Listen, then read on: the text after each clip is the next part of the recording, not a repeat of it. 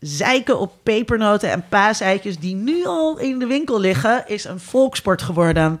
Daar kan je op anticiperen, ook als bedrijf. Hema is zo'n anticiperend merk dat ook nog eens niet bang is om te knipogen. Daarom lanceerde dit jaar een paaseitjescampagne Nu al ja. Inhaken noemen we dat. Dat kan grappig en onschuldig, maar iedereen die wel eens op Twitter heeft gekeken weet dat dingen al snel politiek worden. Want hoe lang mogen paaseitjes nog paaseitjes eten? Nu er volgens sommigen niet alleen een war on Christmas woedt, maar ook een oorlog tegen Pasen. En de HEMA, hadden die niet eerder halal-rookworsten? Reclame met vrouwen in een hoofddoek? Waren zij niet in opspraak omdat ze genderneutrale kinderkleding door onze strotten wilden duwen? Waar bemoeit de HEMA zich eigenlijk mee? Deze podcast wordt mede mogelijk gemaakt door Code Clear. Duidelijk over websites en design. Vanuit Amsterdam is dit Onder Media Doctoren, de podcast waarin communicatiewetenschappers zich verwonderen over de media. We zijn terug na een hele lange zomerbreak. Zo Ja. lang dat mensen erover gingen klagen.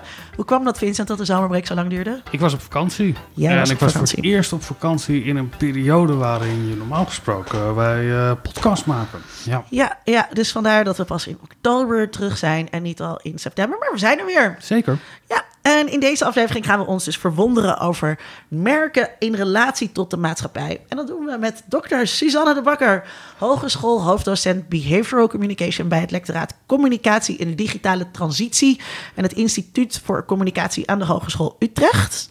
Je hebt veel onderzoek gedaan naar inhakers, maar je bent ook geïnteresseerd in merken die een politiek of sociaal standpunt innemen. En Klopt. daarmee dus lovers en haters maken. Daar gaan we het over hebben. Welkom, leuk dat je er weer bent.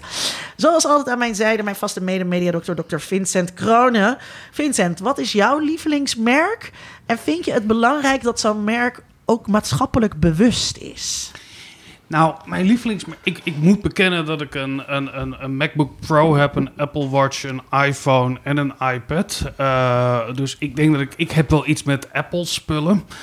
En ja, dat vind ik op zich al heel tragisch dat ik dat heb. Want hoe kan je... Is ook wel. Nou ja, er is natuurlijk er is werkelijk geen echt goed argument gegeven waarom je te veel geld betaalt voor producten die andere concurrenten misschien wel betere producten voor minder geld Word maken. draait ook op Windows. En eh, ja, dat, dat, dat heb ik wel eens gelezen, ja. En, ehm, maar het, het, het ergelijke vind ik ervan dat Apple zich heel erg positioneert altijd als een soort outsidermerk nog steeds. Ja. En hoe, hoe kan je in godsnaam het grootste bedrijf in de wereld zijn en toch nog een soort iets claimen van de rebelse, buiten de stolp eh, eh, eh, merk dat zich het anders gaat doen? Hè? We zijn rebels, of was die campagne ooit? Maar wat houdt dat rebelse dan in? Heb jij Apple zich horen uitspreken voor Black Lives Matter? Ehm, nee, volgens mij hebben ze dat niet gedaan. Spreken ze, Eh, kleuren ze eh, regenbo- in de regenboogkleuren tijdens de Pride? eh, dat, dat, dat weet jij dat misschien? Ik- Je, je, stelt de, geen- je stelt de Ik vraag. ben geen Apple fangirl. Ik Nou ben ja, een proud Windows Maar dat was het gebruiker. tweede deel van jouw vraag. Van hoe belangrijk vind ik dan dat iets, dat een bedrijf waar je dingen koopt ook maatschappelijk bewust is. Ik, bij mij zit het niet zozeer in dat ze voorop lopen daarin. Maar ik zou ook niet graag eh, in een Hummer rijden of zoiets. Of, of weet je wel, als ze echt onderaan bungelen, een, een, een product of dienst waar je van denkt. Ja, wil ik daar dan wel mee gezien zich- worden? Maar want, eh, want dan heb je het nu al... Je moet me onderbreken als ik... Maar dan heb je het nu eigenlijk al meer over merk imago of, of zo. Dat is toch iets anders dan een mening van een merk. Een, een bepaalde maatschappelijke of, of politieke positionering. Ja, nou ja, dat, dat kan je zeggen dat bijvoorbeeld duurzaamheid ook een, een, een politiek standpunt is. Dat is een zwaar gepolitiseerd eh, discussie natuurlijk. Ik weet dat Apple zich daar wel mee bezighoudt. En, maar ik weet tegelijkertijd dat het gelul is. Eh, eh, dat als je gaat samenwerken met U2 en Bono om je producten aan de man te brengen, of nog erger, gratis tussen aanhalingstekens een album op jouw iPhone gaan zetten terwijl je daar niet om gevraagd hebt. Ja, nee, dat, dat werkt er allemaal tegenin. Dus het- het- het verdiep ik mij in merken om te weten of zij aan de juiste kant van de geschiedenis staan? Eh, nee, misschien wel veel te weinig. Ja, eh Suzanne, eh, koop jij door zo'n actie van de HEMA meer paaseitjes daar? Nee. Eigenlijk helemaal niet. Maar ook niet minder. Nee, nee. Ik vind, eh, Koop je helemaal nooit paaseitjes? nou, Of, ik heb eh, toevallig wel vandaag chocolade pepernoten gekocht. Maar die heb ik gewoon bij de Jumbo gekocht, omdat ik daar was. Ja, Dus, eh, Wat liggen die nu al in de winkel? Ja, nu, nou, ik ben nog laat hoor. Ze liggen al een maand in de winkel, geloof ik. eh. nee, maar dan heb ik wel weer eh, van die bolletje pepernoten gekocht. En niet de Jumbo-merk, omdat ik die bolletje gewoon lekkerder vind dan het Jumbo-huismerk. Maar ik weet niet of bolletje ergens voor staat. Dat weet ik ook niet. En, en jij- Nee. maar jij, Linda? Ben jij daar Ik heb volg, bewust van? Ik volg Bolletje niet op Twitter. Nee, maar in je Nee. productkeuze. Ja, maar ik heb ooit wel eens een interview gehouden met een destijds marketingmanager van Bolletje. En dat vond ik echt een heel leuk verhaal. Dus ik werd wel een soort Bolletje-fan. Maar ik vind die pepernoten ook gewoon lekkerder. Ja, Dus het is niet dat ik per se iets koop omdat ze heel politiek geëngageerd zijn. Kijk, als een merk echt fout is, dan zou ik het weer niet kopen. ja, ja. Ja, ik moest meteen denken, jij zei fout in de oorlog. eh, of de verkeerde kant van de geschiedenis. Dus, Dat zei ik in mijn Hugo Boss jas dat zijn overigens. natuurlijk Ja, dat, wat eh, Duitse merken waarvan je denkt, ja, oké. Ehm, ik, ik vind, voor mij is de HEMA wel sympathieker Ja. door zo'n actie als met die genderneutrale kinderkleding. Oh, misschien moet ik dat even zeggen. Nee, er waren geen halal worsten. Ehm, de rookworsten van de HEMA, daar zit eh, varkensvlees in. Dus die moet je niet eten als moslim. Die heeft de HEMA ook nooit verkocht trouwens. Was dat Er- geen 1, 1 april inhaker toen? Dat was een hoax. Ja, Oh, een nee, het, ja, dat weet ik niet. Dat weet ik eigenlijk niet. Maar ik, ik weet Ik wel kan me wel dat er, dat het zo'n 1 april grap was. dat er, Maar- had de, er was een tijdje een kunstproject rondom eh, HEMA. Eh, Ja. Waarbij je ook die t-shirts had met dan HEMA in het, eh, in het Arabisch opgeschreven. Mhm. En ehm, eh, daar zijn dus later nog wel wat hoaxes van gemaakt. Waarbij dus die, die kunstcampagne verward werd met wat de werkelijke HEMA deed. En die kunstcampagne was dus gewoon van een kunstenaar los van de HEMA. Ja. Ehm, eh, er was inderdaad wel een keer reclame voor truien. waarbij de modellen moslima's waren. En dan was het gewoon trui, 10 euro. En daar was wel ook heel veel ophef over. Ehm, maar ze verkochten dus geen hoofddoeken, maar truien. En, eh en die genderneutrale kinderkleding was ook, eh, was, is, Ja. ook, eh, is ook waar. En voor mij maakt dat dus wel het een, ehm, een sympathieker iets. Maar ik denk, ja, de HEMA... Nou ja, daar komen we straks nog ook wel over, over te spreken. Ehm, laten we eerst even wat dingen gaan ontrafelen. Ik ben wel bekend met corporate social responsibility, maatschappelijk verantwoord ondernemen. Volgens mij is dat al een tijdje een beetje een ding. Wat is dat? Nou, het is dat merken eh, niet alleen voor hun eigen winst gaan. Dus de, de pay van profit, dat is wel belangrijk binnen duurzaam ondernemen. Want als je het niet duurzaam doet, dan, ehm, ja, dan stop je met bestaan. Maar daarnaast moet, hebben merken dan ook aandacht voor eh, het welzijn van mensen. Dat kunnen bijvoorbeeld ook hun eigen medewerkers zijn... of de mensen die in een ander land kleding eh, in elkaar eh, zetten. En het heeft ook nog te maken met duurzaam voor het milieu... dat je goed bent voor de omgeving. Ja. Het gaat vooral over duurzaamheid. Ja, en het is eh, hè, CSR of in, eh, in Nederlands heet het dan maatschappelijk verantwoord on- eh, ondernemen. MVO, he- dat, dan doen ze goed voor de maatschappij, maar dat zijn vaak geen controversiële onderwerpen. Het gaat echt over dat je de armoede wilt bestrijden of dat je iets duurzaams wilt doen voor het milieu. Of Dat je onderwijs voor meisjes in dat, ontwikkelingslanden dat soort belangrijk zaken. vindt. Ja, ja, dat zijn dus wel dingen die goed zijn voor, ja, voor allerlei so- ja, soorten mensen of groepen mensen in de samenleving, maar die niet meteen heel controversieel zijn. Ja, dus dat is eigenlijk, eh, die, die, ja, we, we hebben het toch echt over iets anders als het gaat over eh, bijvoorbeeld een standpunt innemen Ja. eh, ten aanzien van Black Lives Matter. Ja. Ehm, is dat dan eh, eh, corporate social advocacy? Ja, zo noemen ze dat. eh, of, of corporate political eh, advocacy. Het eh, maakt mij niet zo heel veel uit. Er zal vast een verschil tussen zijn, maar ik gooi ze redelijk op één, eh, op één hoop. Maar ik ben dan ook niet dat ik daar onderzoek naar doe of zo. Eh, maar dat is dat ze wel echt een standpunt innemen ten opzichte van een sociaal-maatschappelijk issue of een politiek issue. En vaak hangen die twee natuurlijk ook wel met elkaar samen. Ja, dus dan zijn ze echt voor of tegen ergens. En dat communiceren ze dan ook eh, vaak op sociale media.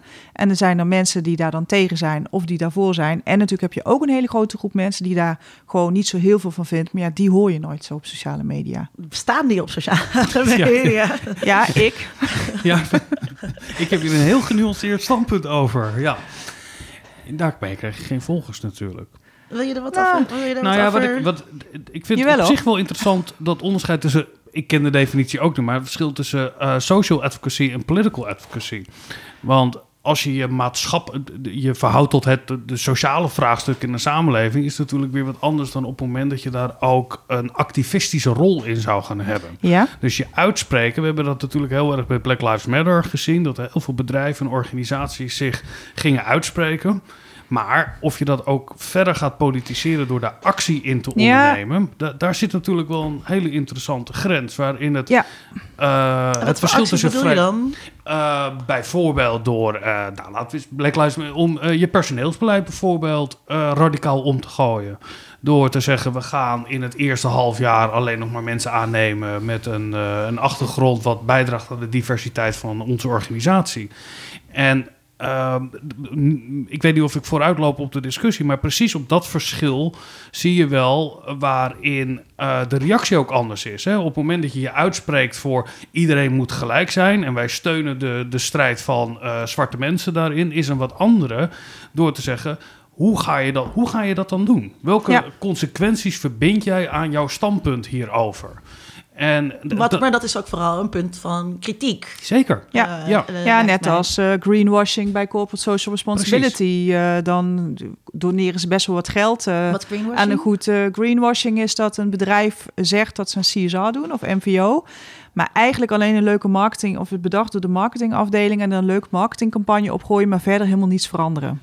En eh, consumenten prikken daar vrij snel doorheen en dat heet echt greenwashing. Ja, H&M kan iets heel leuks doen, maar op het moment eh, hè, zeggen, nou, eh, voor, van elk shirtje van hè, doneren we 1 euro aan, aan educatie voor meisjes in een of ander Afrikaans land. En, maar op het moment dat ze hun kleren nog steeds in Bangladesh laten maken door kinderen, ja, zegt het, dat, dat kan gewoon niet. Dat Ja. kun je niet doen. Dan kun je het maar beter gewoon niet doen.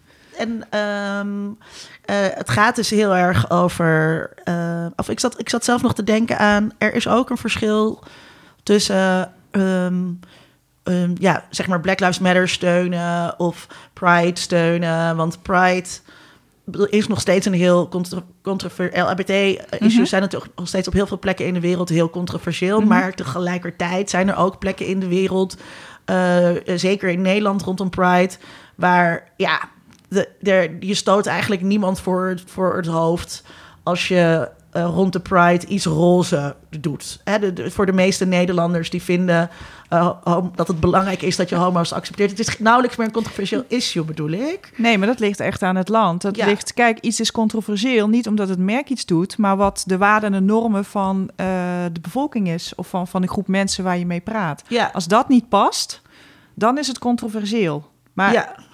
Kijk, Zwarte Piet is blijkbaar nog steeds een heel controversieel onderwerp. Want er zijn echt heel veel mensen die, of steeds meer mensen die zich daarin kunnen vinden dat je dat moet afschaffen. Maar er is nog steeds een, een, een vaste groep mensen die zeggen: ja, maar je pikt onze tradities af. En dat komt omdat die, die, die waarden en normen die zijn nog niet aangepast bij die mensen. En ehm, die blijven daar ook gewoon voorlopig nog tegen. ja. Ik, ik vind Zwarte Piet echt een heel mooi voorbeeld. In de zin dat. Eh, het kan ook zo zijn dat als je dezelfde dingen blijft doen die je altijd hebt gedaan. Als je dat blijft doen, dat het juist ook een politiek statement wordt. Op het moment dat jij nu als supermarkt Zwarte Piet groot op de gevel gaat zetten en op je producten zet, dat doe je niet meer vanuit een soort onschuldige positie. Nee, dat kan nu niet meer. Dat kan niet Dat kon vijf een- jaar geleden nog wel, maar Ja. nu kan dat niet meer. En, en dat vind ik wel heel mooi in die discussie, dat dat vergaat eh, in, in een verandering. En dat zie je ook over eh, vraagstukken over homoseksualiteit of over diversiteit in je, in, je, in je uitingen, in je foto's. Waarin het eerst heel vanzelfsprekend... eh, ik, ik ken het bijvoorbeeld van de universiteit. Hè. We hebben allemaal eh, eh, campagnemateriaal voor opleidingen. En daarin zie je toch wel heel erg vaak dat er ook eens een keer bij beta-opleidingen willen ze graag ook vrouwen in beeld hebben. Of iemand van kleur daarin hebben van andere opleidingen. In deze discussie waarin we nu zitten, is dat ook al gepolitiseerd geworden. Terwijl het eerst in een heel vrolijke soort Benetton-achtige Rainbow eh, eh, family werd neergezet. Dus het zit hem niet zozeer in de aard van de afbeeldingen die gebruikt worden, of de boodschap die gebruikt wordt, maar het is de context waarbinnen dat plaatsvindt nu in het huidige tijdgevricht, waardoor iets social advocacy of political advocacy Ja. kan worden. Ja, dat is natuurlijk ook met, ehm, ehm, met eh, representatie gewoon eigenlijk in het algemeen. Ik moest, daar, moet dan denken aan het voorbeeld van Doctor Who. Dat er een nieuwe eh, vrouwelijke dokter eh, kwam. Of dat de dokter eindelijk een keer een vrouw was. Maar dat kwam ook op een moment dat het eigenlijk niet anders had kunnen zijn. Als het nu weer een man was geworden, dan was de hel losgebroken. Dus het was misschien wel minder controversieel om een vrouw te kiezen... dan dat het controversieel was geweest om nog steeds een man uh, uh, daar aan te houden. Dat is een beetje Ja. wat jij bedoelt met soms. Ehm, maar ik zat ook te denken, er is dus ook een verschil uh, je uitspreken of tijdens zo'n evenement. ehm, eh, ja, daarop aan te haken, zeg maar, of daar even aan te verwijzen. Of daadwerkelijk zelf ook iets willen veranderen. Ik moet bijvoorbeeld denken aan eh, Gillette. Ehm, wat eerst The Best a Man Can Get eh, eh, was. Die vorig jaar een campagne hebben gedaan. eh, The Best Man You Can Be of zo. Waarin ze bewust wilden meewerken aan andere beelden van mannelijkheid laten zien. Dat is toch nog wel weer een stap verder ook. Ik zit nog steeds met een beetje dat is er een verschil in gradatie tussen social en political act- advocacy. Maar Nou, ik- weet niet zozeer of er een verschil in gradatie is tussen die twee. Ik denk dat je, eh, als je ze als twee aparte dingen ziet, dat daar binnen gewoon verschillende gradaties kunnen zijn. En je kan het heel op, eh, oppervlakkig doen. Ehm, dat zie je ook terug bijvoorbeeld als eh, mensen op sociale media met iets, hè, gewoon consumenten of mensen zoals jij en ik, met merken iets mee willen doen of met een goed doel iets, een, een actie willen steunen. Het wordt ook heel vaak selectivisme genoemd. Want het is heel makkelijk om gewoon een like te geven of heel oppervlakkig iets te doen, zonder dat je echt iets mee, zonder dat je echt meedraagt eh, aan de verandering zelf. ja, Dus het is eigenlijk een soort lui activisme. En eh, merken kunnen natuurlijk ook een soort lui activisme hebben door eh, rondom Pride een of andere leuke ehm, nou ja, poster te maken of een regenboogvlag aan de, aan de hoe noem je dat? gevel. Aan de gevel te hangen en dan verder je, ja, je hele organisatie daar verder niet op af te stemmen of daar niets mee te doen. Dat is eigenlijk ook een soort vorm van selectivisme. Ja, ja. Ehm, Je- ja, je zei net, ja, wat Ja, je nog? ziet nog iets anders bij bedrijven, dat er soms eh, keuzes worden gemaakt die puur gewoon op winstbeginselen of iets Mhm. werkt of niet werkt. Klopt, dat is het Maar die- startpunt van alle organisaties. Eh, ja, maar dan wordt het verkocht inderdaad in een soort greenwashing manier. Eh, ik, ik las laatst, ik kijk wel eens Formule 1 en dan gaat Honda die gaat stoppen met het leveren van de motor aan het team van Max Verstappen. Want de toekomst is niet meer met dit soort benzinemotoren of wat Mhm. dan ook. De toekomst is elektrisch. Ik geloof er geen donder van. Als daar nog een enorme markt lag en zij konden daar eh, eh, sterker door worden in, in, in, in, als bedrijf, hadden ze die keuze nooit gemaakt. Dus je ziet nu dat er een argument wordt eh, bijgenomen, wat natuurlijk heel fijn klinkt om dat te kunnen doen op die manier. Hetzelfde geldt voor bedrijven die niet meer in Bangladesh hun kleren laten maken. Ja, ook omdat daar gewoon meer wettelijke restricties zijn gekomen en dat wordt nu opgehangen. Dus kijk eens waar we, we zijn op het pad naar ons leven te beteren. Dus ja, ik ben daar toch wel heel wantrouwig over als bedrijven dat op die manier een boodschap naar voren brengen. Bedacht me nog een ander. Je hebt zo'n merk Oatly. Dat, dat, is dat Oatly? Nee, het is zo'n merk wat dan eh, eh, amandelmelk en dat soort dingen maakt. En die Oh, hele- heet- Ja? Oakley zijn zonnebrillen en Ja. Oatly. Oatly, ja precies. die een hele eh, soort licht ironische millennial toontje hebben waarmee ze hun producten verkopen. Ja, dat is natuurlijk, ze, spreken de taal van social advocacy. Eh, maar dat is natuurlijk, ik, ik kan het niet anders bedenken. Dat bedrijf hoort natuurlijk weer gewoon bij een hele grote Unilever, waarin daar binnen daar eh, niet in gebeurt. Dus het, het werkt twee kanten op. Het is, ik geloof dat er weinig echt social advocacy is in het grotere bedrijfsleven. Ja, maar dan is ook nog maar de vraag of, of dat erg is. Eh, je zei net al, Suzanne, dat het eh, eh, veel over, over sociale media gaat. Dus het, het heeft ook eh, te maken met hoe je eh, met je publiek, hoe je, het gaat heel erg tussen, Ja. over de relatie die er is tussen merk en, en consument, die natuurlijk ook veranderd is door ehm, sociale media. Ehm, dus het heeft ook volgens mij te maken met engagement, zoals je het zou zeggen voor politiek geëngageerd. Maar hier is het engagement, want Ja. in social media is alles Engels. Wat is engagement? Nou, engagement is eh, niet nieuw. Je, hebt, eh, je haalde het net zelf al aan, maar je hebt ook engagement ten opzichte van organisaties of ten opzichte van merken. Dat, je, eh, dat, dat, kan, dat is eigenlijk multidimensioneel, dimensionaal. Eh, hè, je kan gedrag hebben dat je dingen koopt, maar je kan er ook eh, heel veel over nadenken. Het is meer cognitief en je kan er ook heel erg van houden dat je er positieve gevoelens over hebt. Wat Vincent Eh, met Apple heeft. Ja, bijvoorbeeld. En wij iets minder. Eh, we hebben wel twee iPad'en, maar ik heb geen positieve gevoelens aan zich ten opzichte van Apple. Eh, maar dus dat is eigenlijk. eh, Uh, dat is ten opzichte van uh, merken en organisaties in het algemeen. Het wordt ook nog eens betrokkenheid genoemd. Uh, maar op sociale media heet het social media engagement. Uh, dat is het gedrag wat mensen, of de interactie die mensen met merken kunnen hebben op sociale media. En dat is een bericht eraan schrijven, of een like, of een retweet, of een share, of een comment. En dat wordt echt met sociale media of social media engagement uh, bedoeld. En dat komt ook omdat dat te meten is, neem ik aan. Ja, ja dat uh, worden ook wel de vanity metrics genoemd. Want dat zijn dingen die oppervlakkig gezien lijkt het alsof ze iets heel veel zeggen over je merk. Maar dat hoeft natuurlijk niet zo te zijn, want je kan natuurlijk ook allerlei dingen kopen. Uh, aan, ja, volgers en, uh, en Volgers en, uh, ja. ja. en likes en dat soort zaken. Maar het wordt wel toch ook in de onderzoekswereld... op het moment dat je iets met sociale media wil doen... En, en, en de inhoud die erop staat en de reacties... dan kijk je toch met name naar die cijfers... omdat dat gewoon makkelijk is. En dan met name alleen op Twitter, omdat dat... Ja, dat zijn de enige data die open zijn die je kunt analyseren. En Um, slechte publiciteit is ook publiciteit. Dus als er ophef is, dan is er heel veel ja. engagement. Ja, ja, want engagement, uh, heel lang ging de literatuur over sociale media engagement ging heel erg over positief engagement. En dan kon je uh, variëren tussen heel passief. Dat betekent dat je gewoon een, een, een, filmpje kijkt of een tweet leest of een Facebook post kijkt of een Instagram post. En het kan ook actiever, want je kan iets liken of je kan iets sharen. Je kan er een comment onder zetten. Dat is nog actiever, want je moet daadwerkelijk iets typen. Of je maakt zelf iets nieuws over een merk waar je gewoon bijvoorbeeld heel erg fan van bent. Of wat je echt ontzettend haat. En dat is de meest actieve vorm van sociale media engagement. Als je op het moment dat je zelf content creëert over een merk als gebruiker zijnde. Als je een meme maakt. Ja, bijvoorbeeld een, een, hele. En dat, dat kan maar heel lang ging het erover dat het heel positief is. Maar nu zijn er, ik weet niet precies, sinds een jaar of twee, drie ook artikelen verschenen over. Ja, maar het kan ook heel negatief zijn. En uh, juist, uh, mensen praten juist liever vaak negatief over merken.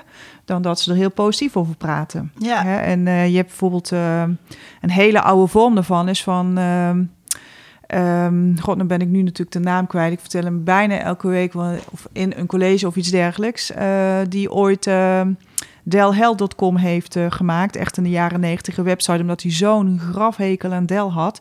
De producten werkten niet, de service werkte niet. En ja, dat is echt een meest ultieme vorm van engagement. Al is hij wel heel negatief. Ja, of um, wat ook wel rondgaat op Twitter. de, de wifi in de trein. die is zo mythisch uh, dus dan wordt er iets anders wat ook niet blijkt te bestaan. Hè? En dan, dan zeg je dat, uh, dat, is, dat is net zoals wifi uh, in de trein, omdat iedereen dat herkent dat die wifi ja. het nooit doet ja. van de NS. ik moet ook denken meteen aan EA Games. Um, die, die iets naars hadden gedaan naar hun klanten, namelijk hele nare in-app purchases. Uh, en toen stond heel Ninegag helemaal vol met alleen maar memes over EA en hoe ja. kut het um, ja. uh, was. En dat is ja. altijd lekkerder dan de loftrompet ergens overblazen. Ja. ja. Um, Toch had je voor social media had je ook al een, een, een, vorm van engagement bij merken die heel sterk waren en die merken ook gewoon hebben veranderd of kapot gemaakt. Ik, ik moet denken aan Australian, de trainingspakken, die waren bedoeld voor mannen van mijn leeftijd die een wat meer geld wilden besteden om er leuk Ja. uit te zien. Die natuurlijk helemaal door de gabber scene is overgenomen. Ja, Lonsdale. Eh, Lonsdale, eh, Burberry. Dat was toch voor de wat chicere mensen en dat werd eh, echt het, het voetbalhooligan-merk. dus dat, die, die toe-eigening die er vanuit bepaalde groepen kan zijn, ook heel schadelijk kan werken natuurlijk voor een, voor een merk. Ja, want ook al geldt het nu niet meer, ik, ik zou nooit een Lonsdale ding gaan dragen. Nee, ook al heb je die dus, ja. ja. ja. Maar, maar daarom... Ook heeft Lonsdale heel erg zijn best gedaan. Uh, daarna kwam een campagne Los- de- Lonsdale Loves All Colors. Ja. uh, Ja. Om echt daar heel erg afstand van te Ja, nemen. Dat maar is toch, nooit meer eh, nee, nee, nee. Het zit, eh, hè, die, die associaties zitten eenmaal in je hoofd en die zijn heel moeilijk om die eh, weg te krijgen. Nou ja, en, en niet alleen je eigen associatie, maar je bent bang dat andere mensen die associatie leggen met wat jij aan hebt. En dat is natuurlijk een dubbel probleem. Je. Zelf vind je het besmet, maar je denkt ook als ik als witte man met Lansdale ga rondlopen en ik Ja. doe er nog een paar Dr. Martens in met witte eh, eh, veters, ja dan.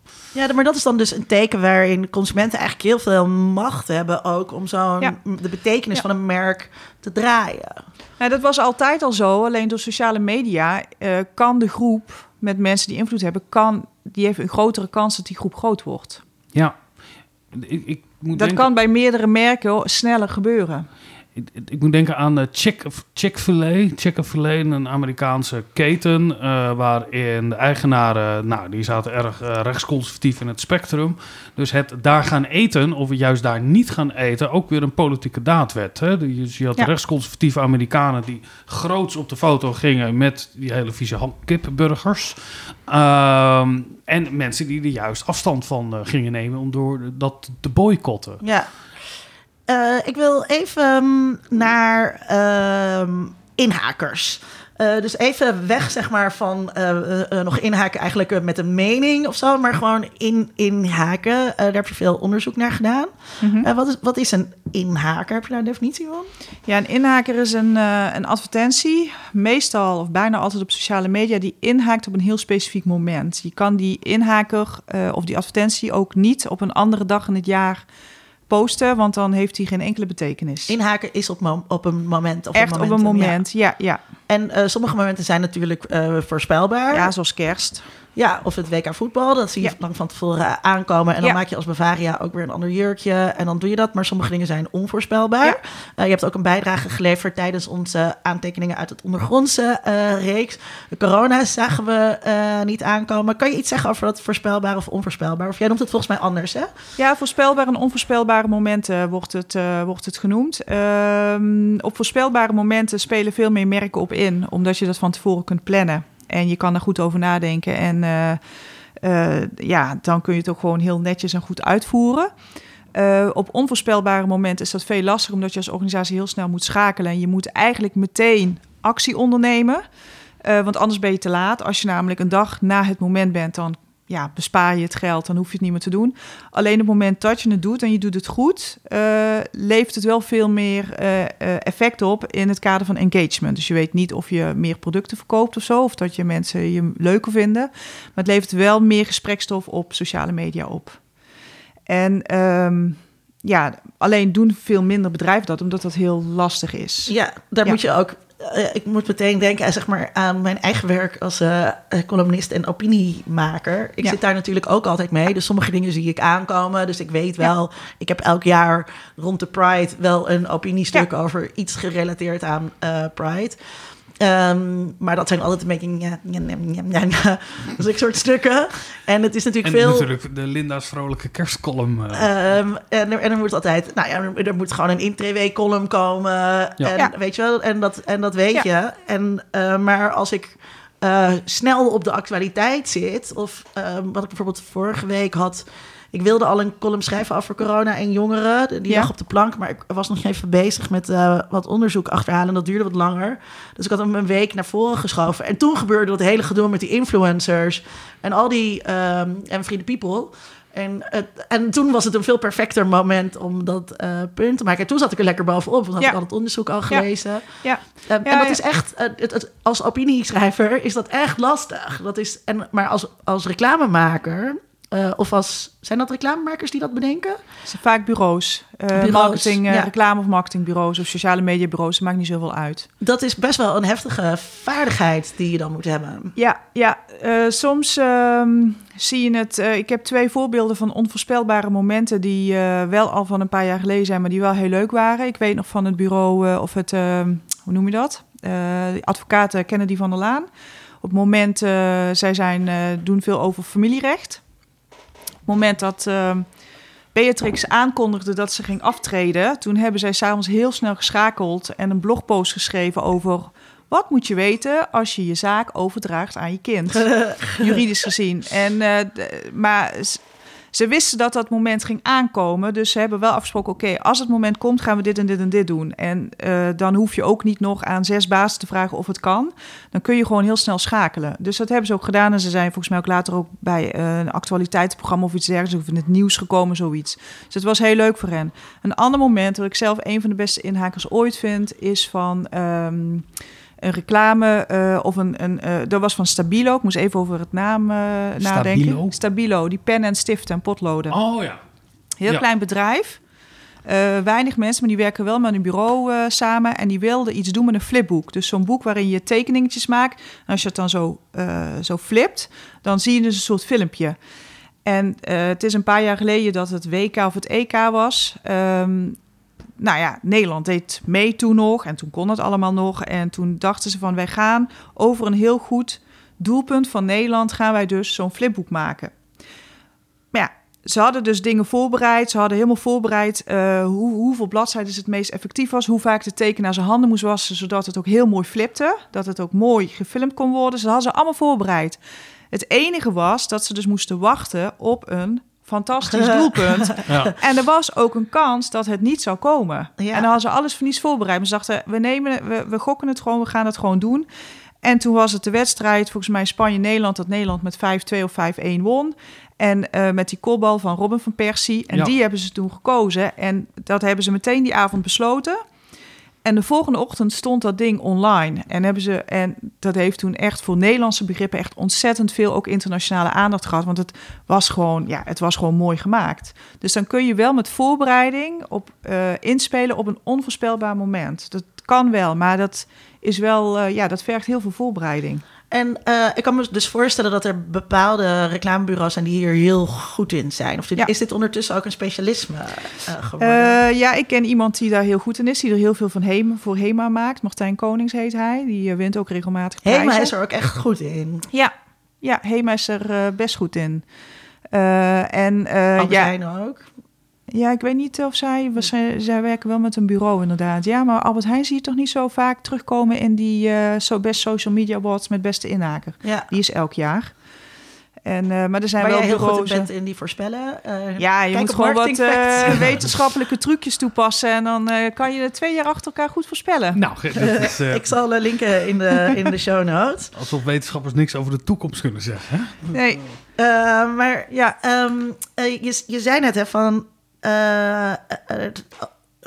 als je hoe zoiets met zo'n met zo'n flipboek, dat, dat kan je van tevoren bespreken. Maar je hebt inderdaad veel mensen in de keten die iets moeten goed uh, uh, Daar kom ik straks nog even op terug als we het over dat politieke gaan hebben. Want Mhm. dat is daar dan natuurlijk uh, de, nu belangrijk um, voor. wat is inhaken eigenlijk in het Engels? Wat, is de, wat is de... Nou, daar hebben we dus heel lang over nagedacht, Oh, over ja. wat het woord is. maar uiteindelijk zijn we uitgekomen op topical advertising. Topical advertising. Ja. Oké, maar is, is het dan dus nog niet een heel internationaal vakgebied? Um, ja, het wordt ook wel real-time marketing genoemd. Er is ook een boek over geschreven. Nou ben ik de week natuurlijk echt niet, helemaal niet meer daarna, maar ik kan die link best wel sturen zodat je hem uh, erin kan zetten aan het einde. Uh, maar er is wel best een, een boek geschreven hierover. Alleen heet het dan nog niet zo, maar wel echt in haar of uh, ja. Um, het, he het heeft niet echt een naam internationaal gezien, maar het is wel een bekend fenomeen. Want het, het gaat namelijk over um, dat je als merk, want als merk op sociale media is eigenlijk niet heel bonton. Want uh, sociale media zijn er voor mensen om met elkaar te praten over gewoon wat hen bezighoudt in het leven. Mhm. Dus merken zijn heel vaak soort ongenode gasten. Ja, En als zij zich in een gesprek gaan mengen, denk je, ja, jeetje, ga jij eens even weg. Ik heb daar helemaal geen zin in. moet je er niet mee at netflix.nl. Of at, at Netflix.nl doet dat heel veel. Ja, precies dat. Maar uh, zij kunnen zich wel, uh, niet zozeer in gesprekken mengen, maar wel op onderwerpen waar mensen over spreken, kunnen zij iets doen. En kijk, en daar is wel wat wetenschap uh, ja. naar gedaan. Maar dan heet het niet per se een inhaken, maar dan heet het meer real-time marketing. En zijn, we, zijn wij er dan dus ook nog, want ik weet dat Nederlanders kampioen sociale media zijn. Zijn wij er dan ook nog beter in, weet je dat? Um, nou, in Amerika heb je ook wel een paar goede voorbeelden. Zoals uh, uh, Oreo-koekjes. Die um, uh, bestonden, dat, en dat heb ik toevallig op jouw website teruggevonden vandaag. Want ik dacht van, hoe lang bestonden, bestaan die al 100 jaar? Dat was dus in 2012. Toen hebben zij een campagnereeks gedaan van 100 dagen. Gingen ze met een soort inhaker, alleen heette dat geen inhaker. Deze een sociale mediacampagne en dan gingen ze in inspelen op het gesprek van de dag. Dus dat waren allerlei topics. Maar dat ging dus ook over de gay pride. Het ging over uh, dat uh, de Elvis, uh, de, de, geboortedag van Elvis... of de sterfdag, 8 augustus... En uh, dat uh, de film Batman kwam en daar hadden ze dan zo'n koekje. Dat had dan of die kleuren van de regenboog, wat er natuurlijk wel weer in al die nieuwsshows kwamen van ja, uh, Oreo went gay. Er zijn ook nog wel filmpjes van. zij hebben dat heel goed gedaan en Oreo heeft het ook bij de Super Bowl heel goed gedaan toen een keer een paar jaar geleden stroom uitviel. Dat Duncan in the Dark.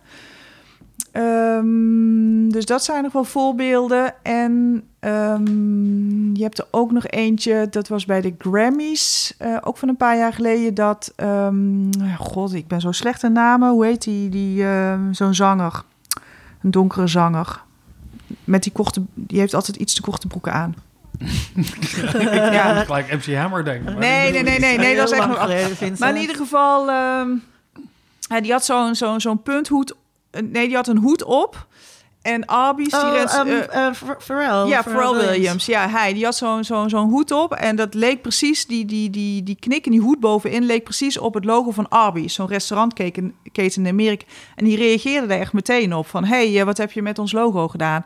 En zij waren, nou, zij waren eigenlijk de, de, de winnaar van die Grammy-avond. Ja, want ja. iedereen had het daarover. Zelfs andere merken hadden het daarover.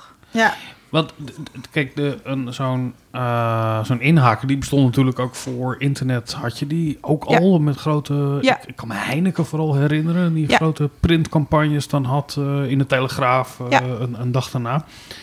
Die, die hele productieketen is natuurlijk een stuk korter geworden nu. Ja.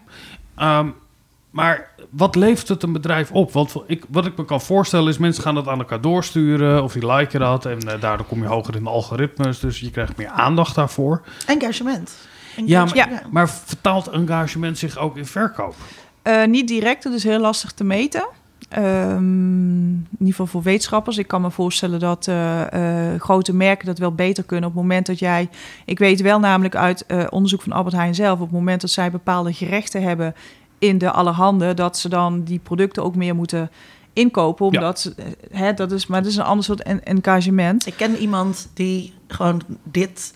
Hij is risk consultant en zijn baan bestaat dus uit dit soort dingen doorrekenen. Ja. Dus Ja. wat is het effect van een, van een bonusfolder, maar ook van al die Ja. andere dingen eh, Ja. op, eh, op verkoop. Maar Ja. goed, als buitenstaander weet, kun je, kom je dat nooit te weten. En als wetenschapper is dat heel lastig om dat daadwerkelijk te meten. Want de verkoop van een product hangt natuurlijk veel meer samen dan een reclamecampagne of een inhaker. Nou ja, maar ik zat te denken aan die... die maar wat het, ja, wat het oplevert is, ehm, zoals het in de marketingliteratuur door Byron Sharp heel mooi genoemd wordt, is merksaliantie.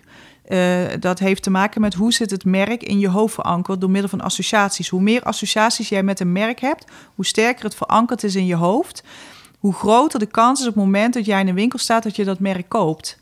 Want eh, producten kopen doen we veelal op routine. Want je kan niet over elk ding in de supermarkt gaan nadenken, want dan ben je na drie uur nog niet buiten. En dat, dat, dat gaat dus echt om, om, om honderdste van seconden. En vaak kies je toch dat soort producten. En dat is ook het effect van gewone advertenties. Eh, Coca-Cola heeft een hele sterke associatie in het hoofd eigenlijk van de hele wereld omdat ze altijd heel veel geadverteerd hebben. En je kan best geïrriteerd raken door een advertentie, maar het merk zit in je hoofd. En je hebt heel veel associaties, de kleur rood, die krulletters, kerstmis, het goede gevoel. eh, heel veel mensen op een boot, blijheid. ja, alles in je hoofd is daar en eh, is daaraan gerelateerd. En met sociale media engagement is dat ook als mensen over je gaan praten, dan gaan ze bijvoorbeeld ook een reclame terugkijken. Of ja, je moet dat zien of je praat erover. Dus dat merk wordt elke keer geactiveerd in het hoofd van mensen. Ja, maar als ik een, eh, een campagne... eh, zo nu eerst een Bavaria. Dat was zo'n slogan en Mhm. Ja. die werd ook wel eens ingezet als inhaker. Dan kan ik denken, ja, weet je wel... en dan neem ik s'avonds een biertje en dan denk ik... nou, nu wil ik graag een Bavaria. Dat, want Mhm. het zit dicht op dat moment dat er iets is afgerond. Dat was...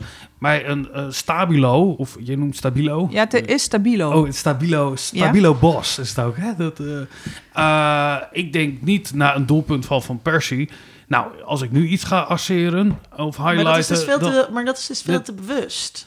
Dus wat ja, maar toch, ja, toch is het, want heel veel mensen, zoals jij, kenden Sta- Stabilo niet, maar toch heel veel mensen kenden wel dat merk. En eh, na dat flipboek. En al werkt het maar bij 5% van de mensen, als miljoenen mensen dat zien, dan is 5% nog steeds heel veel.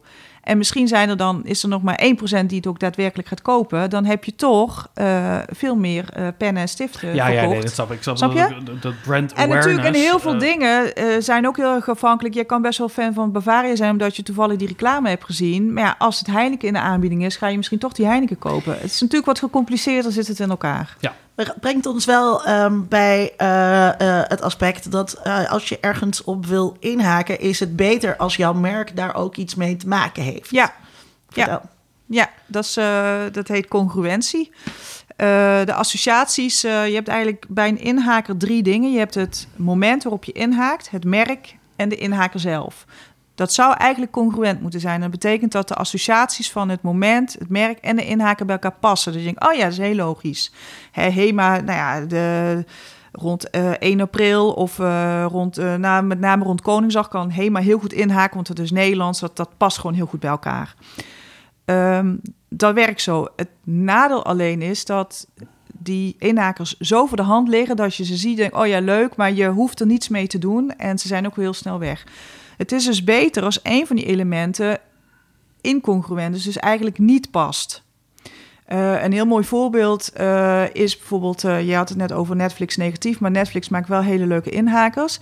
Is dat Netflix met een inhaakte op 31 december, op oudjaarsavond, dat we in Nederland oliebollen eten met poedersuiker.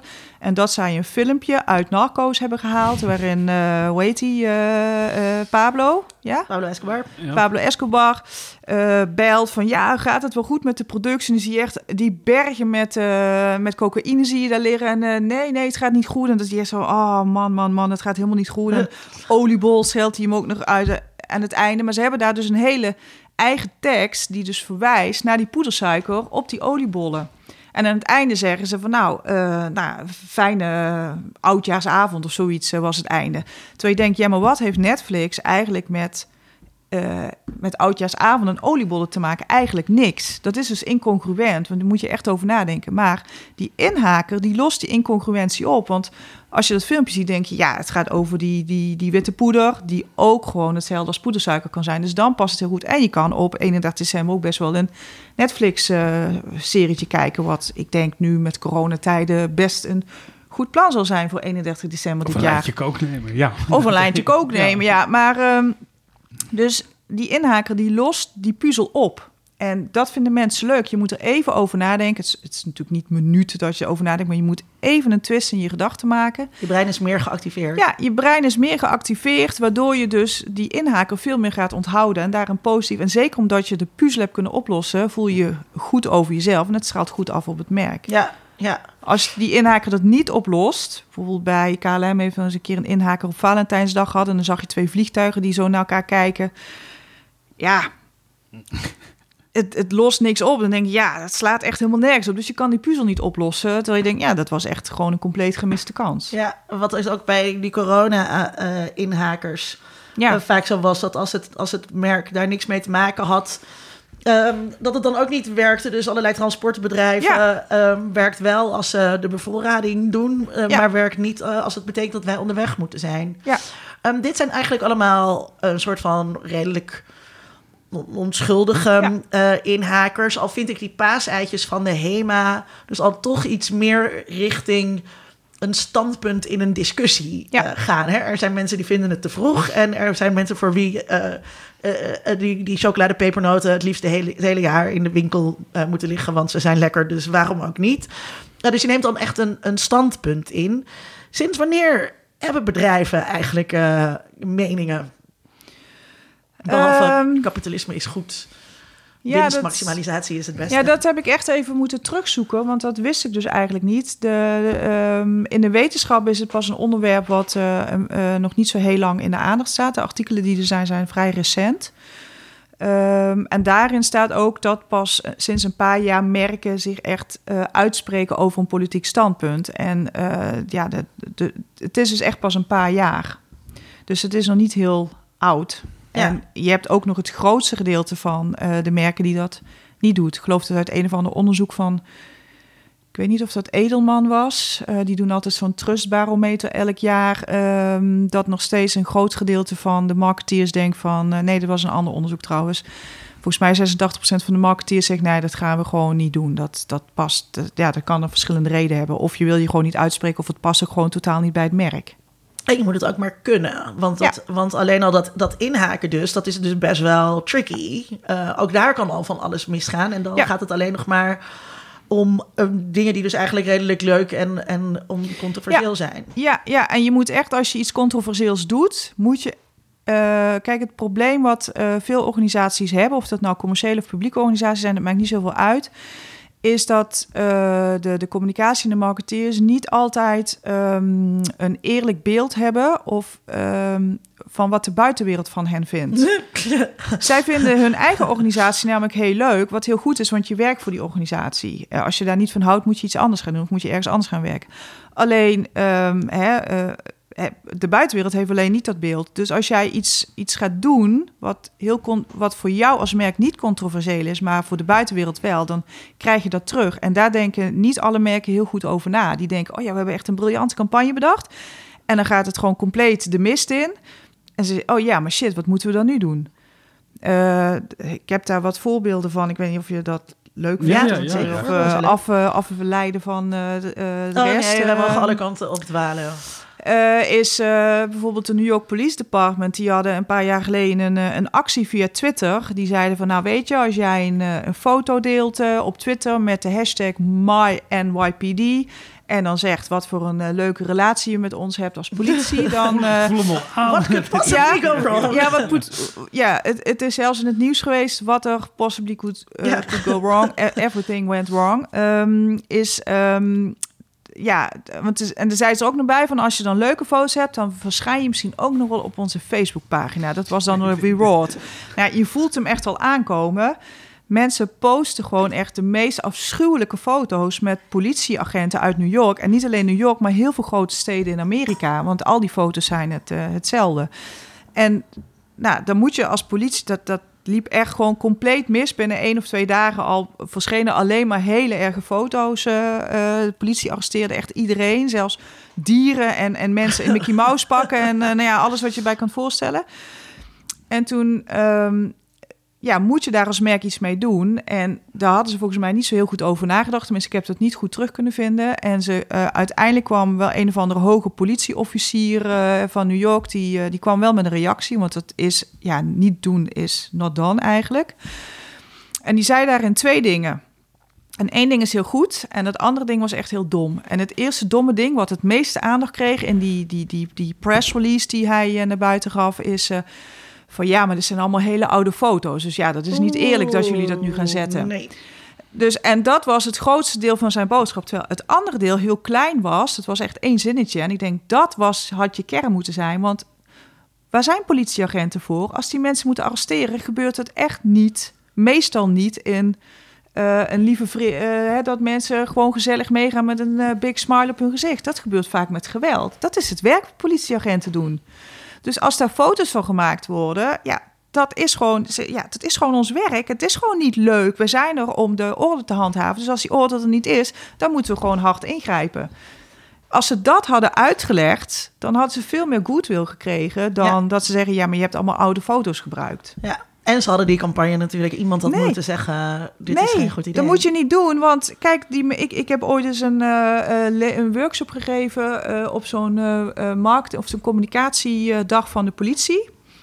En daar waren ze allemaal uit het hele land, allemaal communicatiemensen, professionals, managers, die daar kwamen om workshops te volgen. En die mensen die houden echt van de politie. Die, die stralen liefde naar de politie uit. En dat, dat was echt heel leuk om te zien. En dat, dat snap ik ook. En ik kan me ook echt voorstellen dat je van zo'n bedrijf houdt als je er werkt. Alleen de rest van de wereld ziet dat niet per definitie zo. Dus als je zo'n actie doet, krijg je dat gewoon terug. Een, een- een verhaal van een bandje. Voor, nee, ik heb, werkte vroeger bij... eh, Even een start the tune. In, ja, hier heeft hier een voor de bingo. Nee, maar dat haakt er heel mooi op in. Eh, ik werkte bij Via Via. En Via Via was een krantje in Amsterdam en Utrecht. Eh, waar advertenties in stonden. En ik werkte op het moment dat ze online gingen. En toen werden er, dat bedrijf was overgenomen door een grote uitgeverij. Dus er zat heel veel geld in. Toen kwamen allemaal dure meneren en mevrouwen daar werken. En toen was er een marktonderzoek gedaan over hoe mensen naar het merk Via Via keken. En daar kwam uit naar voren. Ja, dat zijn een paar lieve studenten. Die zitten waarschijnlijk ergens op een zolderkamer. Een beetje die advertenties in te Ja. kloppen. En dat is allemaal heel klein. Het is een heel sympathiek bedrijfje. Eh, weet je wel, want je mag gratis adverteren. Bijna als een soort, nou ja, goodwill organisatie. Ja. Toen ik daar werkte, dacht ik, fantastisch. Weet je wel, dat is een heel sympathiek merk en er willen mensen bij zijn. Maar de, de boven mij gestelde, de decision makers die er zeiden... ja, dag, ik wil niet op een feestje vertellen dat ik bij dat rare studentenbedrijfje werk daarachter. Ik ben een hele dure meneer die eerst bij Sony Benelux zat of bij eh, allemaal daar kwamen. Dus de eerste beste campagne die daarna kwam was via via.nl de markt van de toekomst. en eh, Ja. waarin met name allemaal grote speedboten en hele dure auto's op kwamen te staan. Terwijl ik dacht dat bedrijfsleiders die daarop zaten, die waren meer bezig om het verhaal van hun eigen verjaardag een beetje te spekken. Dat ze echt wel bij een heel tof bedrijf werken. Dan dat het ging over wat de waarde is van eh, Ja. de boodschap voor zo'n bedrijf. Ja. Dus die misvatting over mensen die binnen zitten en de boodschap naar buiten. Ja, dat, dat clashte gigantisch. Ja, ik wil even weer terug naar... Twee jaar later waren ze viert. Ja, Ja, ik wil ik. even weer terug naar eh, niet de eh, mening over merken, maar eh, de meningen van merken. Ehm, weet je, kan je iets bedenken waarom merken meningen zijn gaan hebben? Want het is ehm, lastig qua eh, skills. Hè? Je moet die vaardigheden hebben om goed te kunnen inhaken. Je moet goed weten eh, hoe mensen over je merk denken. Je moet goed nadenken over die congruentie en zo. Dus dat maakt het lastig. Maar het is natuurlijk ook heel tricky, want ehm, eh, meningen... eh, ja, niet iedereen heeft dezelfde mening, Nee. lijkt. Ja. Nee. Dus wat is, wat is nou het voordeel wat zij daaraan eh, te hebben behalen? Dat er over ze gepraat wordt. Ja, Dat. Eh, en sommige merken willen gewoon toch heel erg ehm, geëngageerd zijn en staan voor iets. Daar hebben zij behoefte aan. Kijk, Nike heeft dat vrij sterk. En je ziet Nike eh, inmiddels ook meer dan alleen een sportmerk. Tenminste, ik zie Nike meer als een sportmerk. Die willen ook eh, dingen veranderen in de sport en goed doen. Of ze het ook doen, weet ik niet. Maar dat is wel wat ze willen uitstralen. Dus sommige merken hebben er echt behoefte aan. En eh, of dat vanaf het begin is, eh, ik weet niet of Nike dat vanaf het begin had, of dat dat een, een hobbyproject ooit is van een of andere directeur daar, geen idee. Maar sommige merken hebben daar gewoon meer behoefte aan, of die willen zich ook uitspreken. Ook zoals hè, Bol eh, is pas, die hebben echt besloten om geen Zwarte Piet spullen meer te verkopen via Bol. Die hebben dat ook echt gecommuniceerd. Die hadden dat ook gewoon stilletjes uit hun assortiment kunnen halen, dan had er waarschijnlijk geen haan naar dat denk gekraaid. ik ook altijd met HEMA en de genderneutrale kinderkleding. Want er hoeft helemaal niet op een ding dat, te staan. Maar zij hebben er toch voor gekozen. En ze hebben dat waarschijnlijk heel goed voorbereid. Want ze wisten dat ze een shit aan reacties over zich heen kregen. En die hebben er toch voor gekozen. Eh, enerzijds eh, denk ik omdat ze het als HEMA, als eh, inclusief Nederlands merk... want dat is wel waar HEMA voor staat. Het is Nederlands, maar wel inclusief. Tenminste, dat communiceren ze eigenlijk al heel lang. Nederlanders. Ja, het is voor alle Nederlanders. is, Ja. ehm, eh, Dus denk ik ook dat zij zeggen van... oké, er is een groep haters die, eh, die pro-Zwarte Piet zijn... die, ehm, eh, hoe noem je dat? Die eh, zijn daarop tegen. Die zullen vast heel erg over ons gaan zitten zeuren. Maar heel veel andere mensen zullen dat niet doen. En wij vinden het toch belangrijk om hier een statement in te maken... omdat het gewoon bij ons merk past. En ehm, dus dat kan heel goed een reden zijn eh, waarom ze dat hebben gedaan. En ze hebben dat denk ik ook goed voorbereid. Ook het sociale media team, het webcare team... heeft denk ik ook wel echt goede instructies gehad om hoe hiermee om te gaan. Ja. Ja. Hebben ze wel nog hulp gehad van Coolblue. Want er waren mensen, ja, maar dan ga ik nu wel naar Coolblue. En dat Coolblue zei van, yo, maar wij denken echt precies hetzelfde als Bol. Dus eh, ik we- zou we hoeven gewoon... geen racisten. eh, Ciao. nee, we hoeven, nee, we hoeven geen racisten. En dat is ook wat je als merk kunt uitstralen. Want hè, er zijn ook merken die zeggen, ja, maar wij durven het niet. Want dan eh, stoten we een hele groep mensen tegen hun hoofd. Je kan ook denken, oké, die groep mensen stoten tegen ons hoofd. Maar we willen gewoon geen racisten als klant hebben. En het is verder ook niet bewezen trouwens dat de mensen die zeggen dat ze nooit bij HEMA gaan kopen, ook daadwerkelijk nooit bij HEMA gaan kopen. Er is nog nooit onderzoek naar gedaan wat ik weet. En ik heb daar vandaag eh, wel iets over gelezen. En daar eh, was één eh goeroe die vond dat me- HEMA daar echt last van zou hebben. En er was ook een andere goeroe die zei dat dat niet zo was. Maar wat het dan nou is, geen idee. Maar ik denk uiteindelijk dat je dan toch kiest voor het gemak en toch gewoon maar iets bij de HEMA gaat kopen. Ja, en het, maar, en het is ook... eh, de HEMA is, is natuurlijk ook... Je je kan daar bijna niet omheen, zeg maar. Nee. Als je gewoon eh, borden nodig hebt. Ja, Ondergoed, sokken. te bedenken natuurlijk. Maar is consumptie in zichzelf niet in de afgelopen... ja, dat is altijd een hele grote Ik uit. zou Maar ik denk dat... weten waar ik bo- borden moet. Ja, bij Ikea, maar die zijn er niet zoveel. En daar moet je dan helemaal met een auto naartoe gaan rijden. Maar de HEMA zit gewoon op elke hoek van de straat zit een HEMA. Ik denk ook dat eh helemaal een Maar enorm koop je bereik... meer bor- blo- Blokker? Mij, eh, Ja, maar bij- Blokker is een tuttige kutwinkel. Nou, ik moet er elk jaar heen als ik mijn moeder heb voor het lijstje met Sinterklaas. Ja, ja precies. Alweer Het is een appelboor, tuttige, ja. tuttige winkel. Dan gaat je Ja, moeder maar nee, heen, nee ja. ze, ze zijn wel veranderd. Maar ze zouden eh, zichzelf beter kunnen profileren door niet zozeer eh, tegen Zwarte Piet of pro-Zwarte Piet te zijn, weet ik veel wat. Maar ze zouden wel meer smoel krijgen als ze ergens voor zouden staan. En dat doet Blokker niet echt. Nee. Ik weet bij god niet wat voor winkel het is, Blokker. Ik- Nou, ze zijn maar- echt gerestyled. Ik vind het. eh, maar goed, Ja. ik was ook fan van de V&D als enige Nederlander. Dus ik ben denk ik niet heel representatief. Maar is, is het... eh, ik heb, het consumeren is in zichzelf veel gepolitiseerder geworden. Mensen maken daar andere keuzes in. Uiten dat natuurlijk ook op de verschillende ja, platformen maar het is er toch ook zijn. je Eh, identiteit, wat ja, je maar uitdraagt. Veel meer dan, eh, heb ik het idee, dan 20 jaar Maar geleden. komt, ja, komt het dus niet ehm, omdat... Want wat jij zegt over, over eh, bol.com...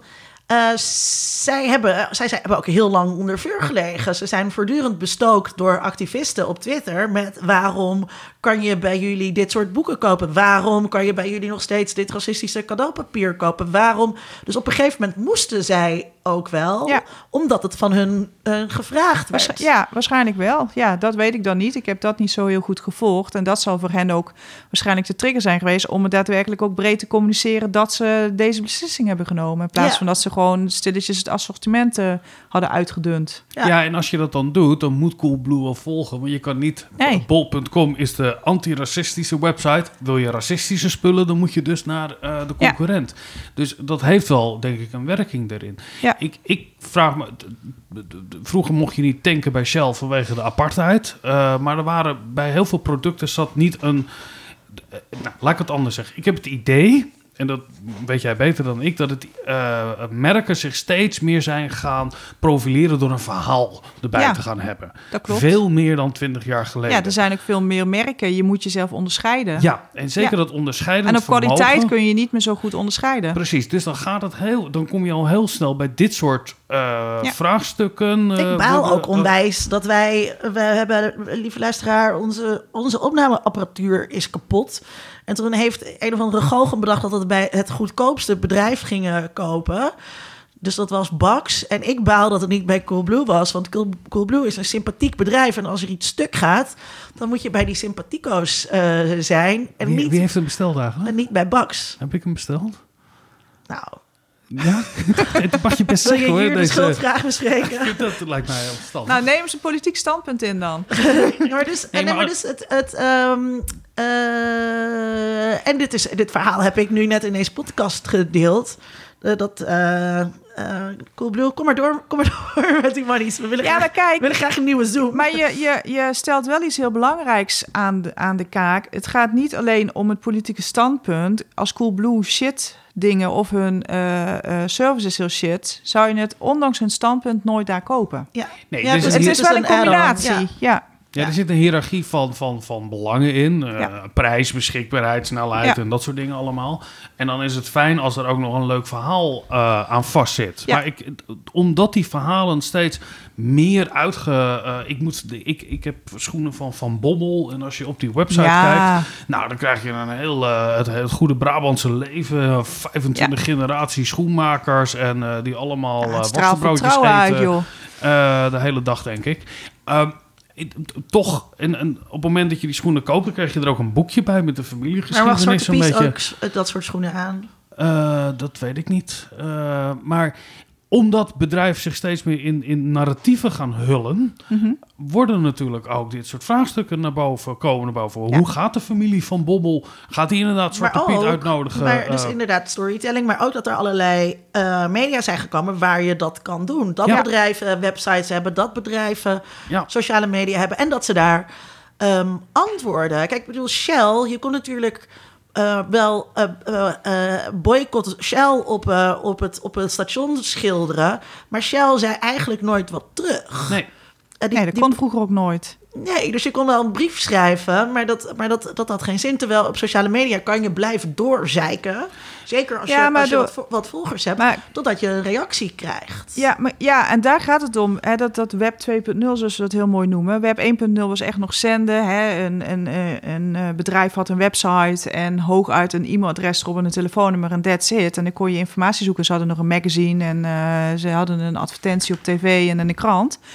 Maar aan de andere kant, ehm, toen eh, sociale media kwamen, konden mensen terugpraten naar merken. Maar wat eigenlijk nog veel belangrijker is, is dat mensen onderling over merken konden praten. En dat doet iedereen altijd wel al.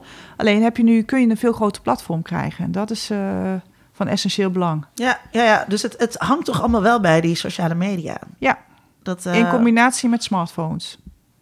Sociale media waren nooit zo groot geworden zonder smartphones en andersom. ja, ja, dat is wat ik op mijn telefoon doe, twitteren. Ja. Ehm, moeten we het nog over cancelcultuur hebben?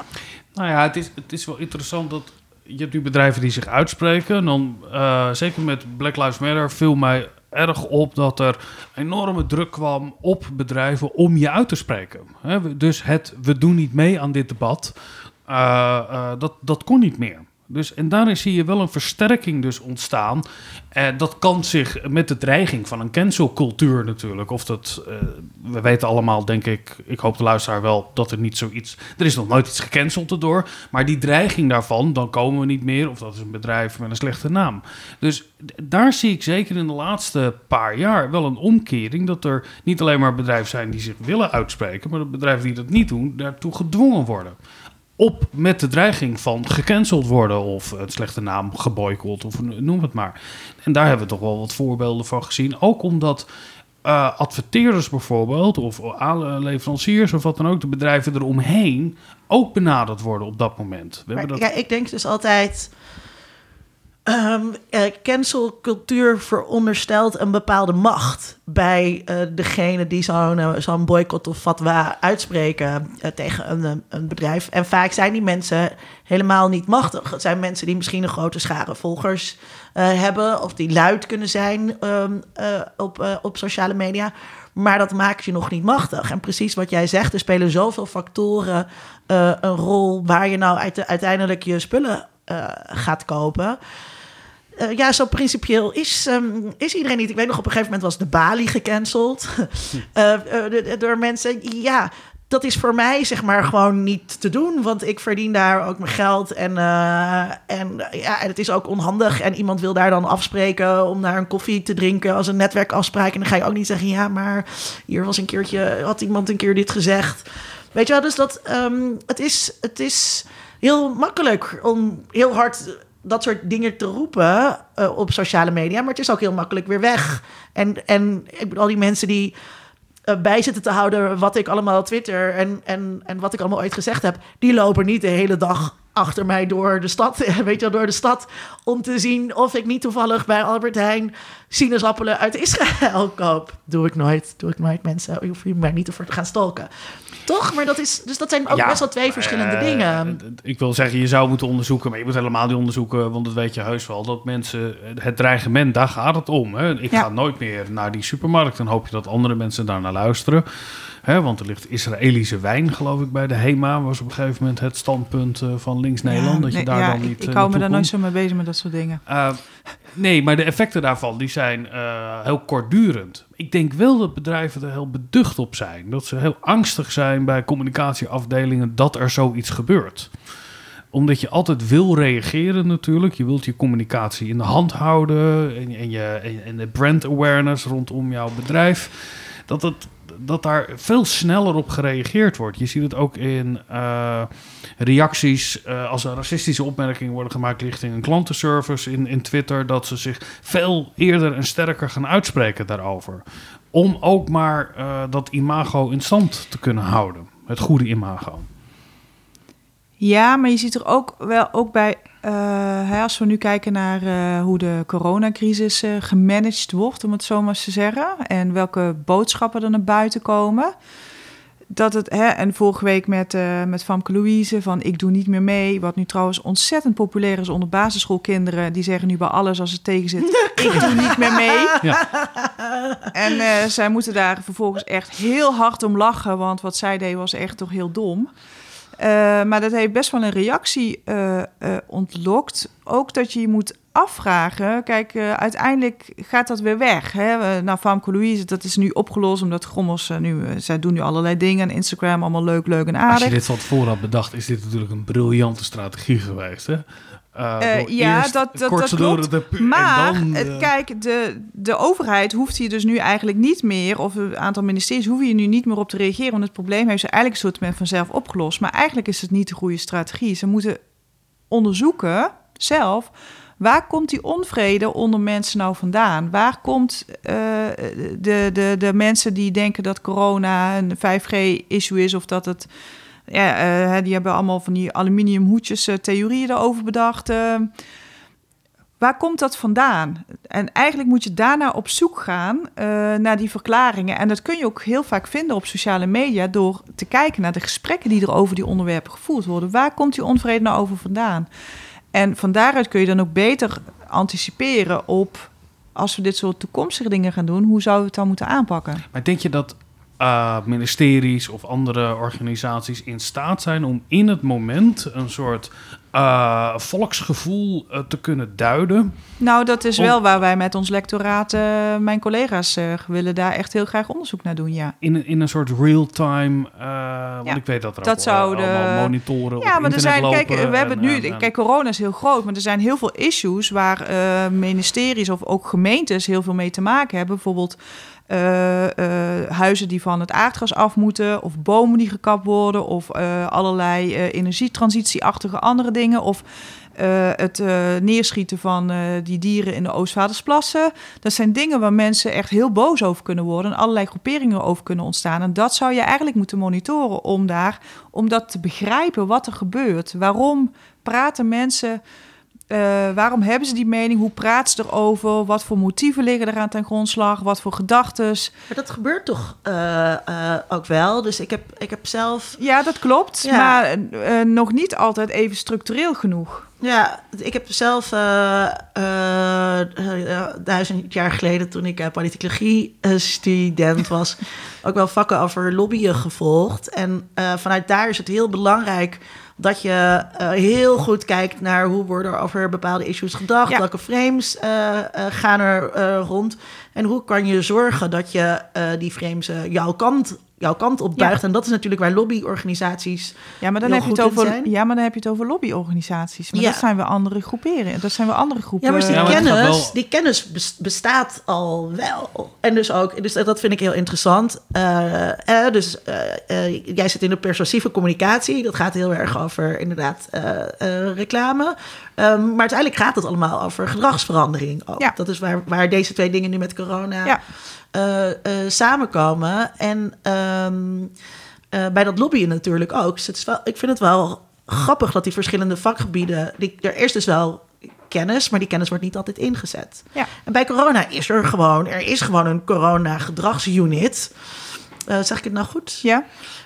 Um, wat heel grappig was trouwens.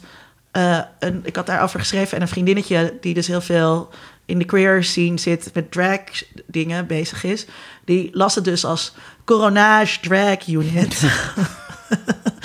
Wat ik echt een heel leuk grapje vond.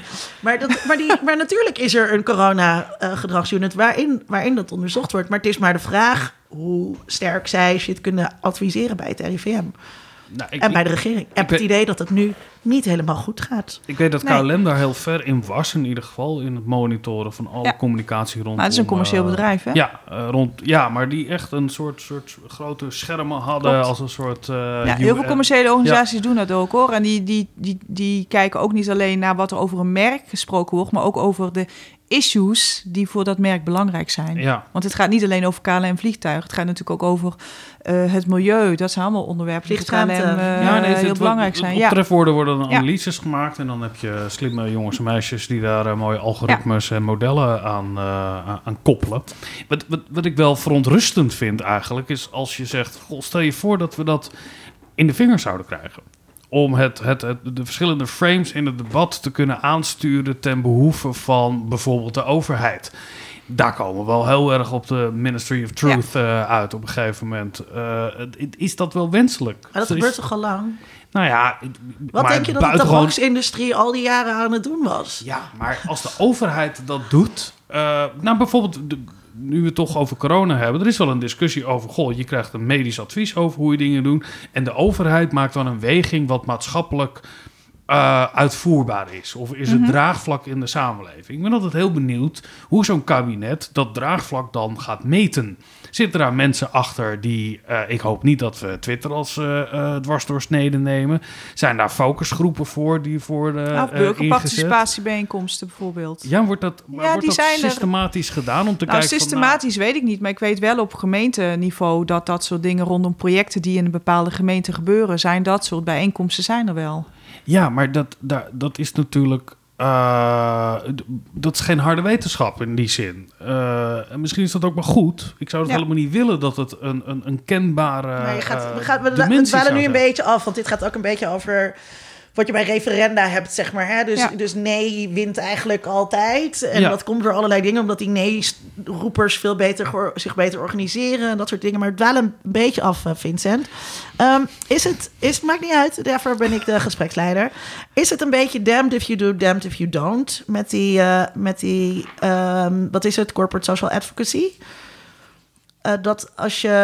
Er zitten, er zitten gevaren aan om dat Ja. te doen. ehm, maar er is ook een gevaar om het niet te doen. Ja, dat ligt dus heel erg aan de branche waarin je zit. Hè, wat jij ook net zei, als bol.com zegt wij verkopen geen eh, racistische spullen meer, dan kan Coolblue niet achterblijven. Als Bol dat nooit gedaan of ze hadden het nooit geuit, was het voor Coolblue nooit een issue geweest. Tenminste, ze hadden het nooit uit hoeven, te mee, ja, nooit uit hoeven meten op sociale media. Of ook omdat niet doen. koptelefoons gewoon wat Ja, minder... en er zijn, eh, kijk, want we hebben het nu over merken die vrij bekend zijn en die ook een eh, bepaald standpunt kunnen nemen. Maar er zijn ook heel veel merken of producten waar dat helemaal niet voor geldt. Eh, kijk, ik, wat ik vaak doe bij studenten die allerlei hippe dingen bedenken, dan zeg ik altijd: ja, maar wat stel voor dat je nou bij, bij Page gaat werken bij toiletpapier? Werkt het dan nog steeds?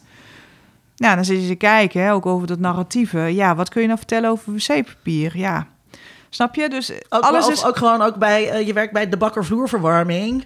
Ja, en je doet daar de marketing... ja, dan heb je hier ook heel weinig aan. Ja, dat klopt. En eh, het, het grootste gedeelte van, de- van de communicatiewetenschappers die echt in een communicatie- of marketingfunctie gaan werken, die komen ook nog eens in een B2B-wereld te werken. Want die is veel groter dan de, de business-to-consumer wereld. Ja, daar, daar gelden dit soort dingen eigenlijk helemaal niet. Daar gaat het om hele, vaak hele lange aankopen, trajecten waarin veel geld omgaat. En dan gaat het om het opbouwen van persoonlijke relaties.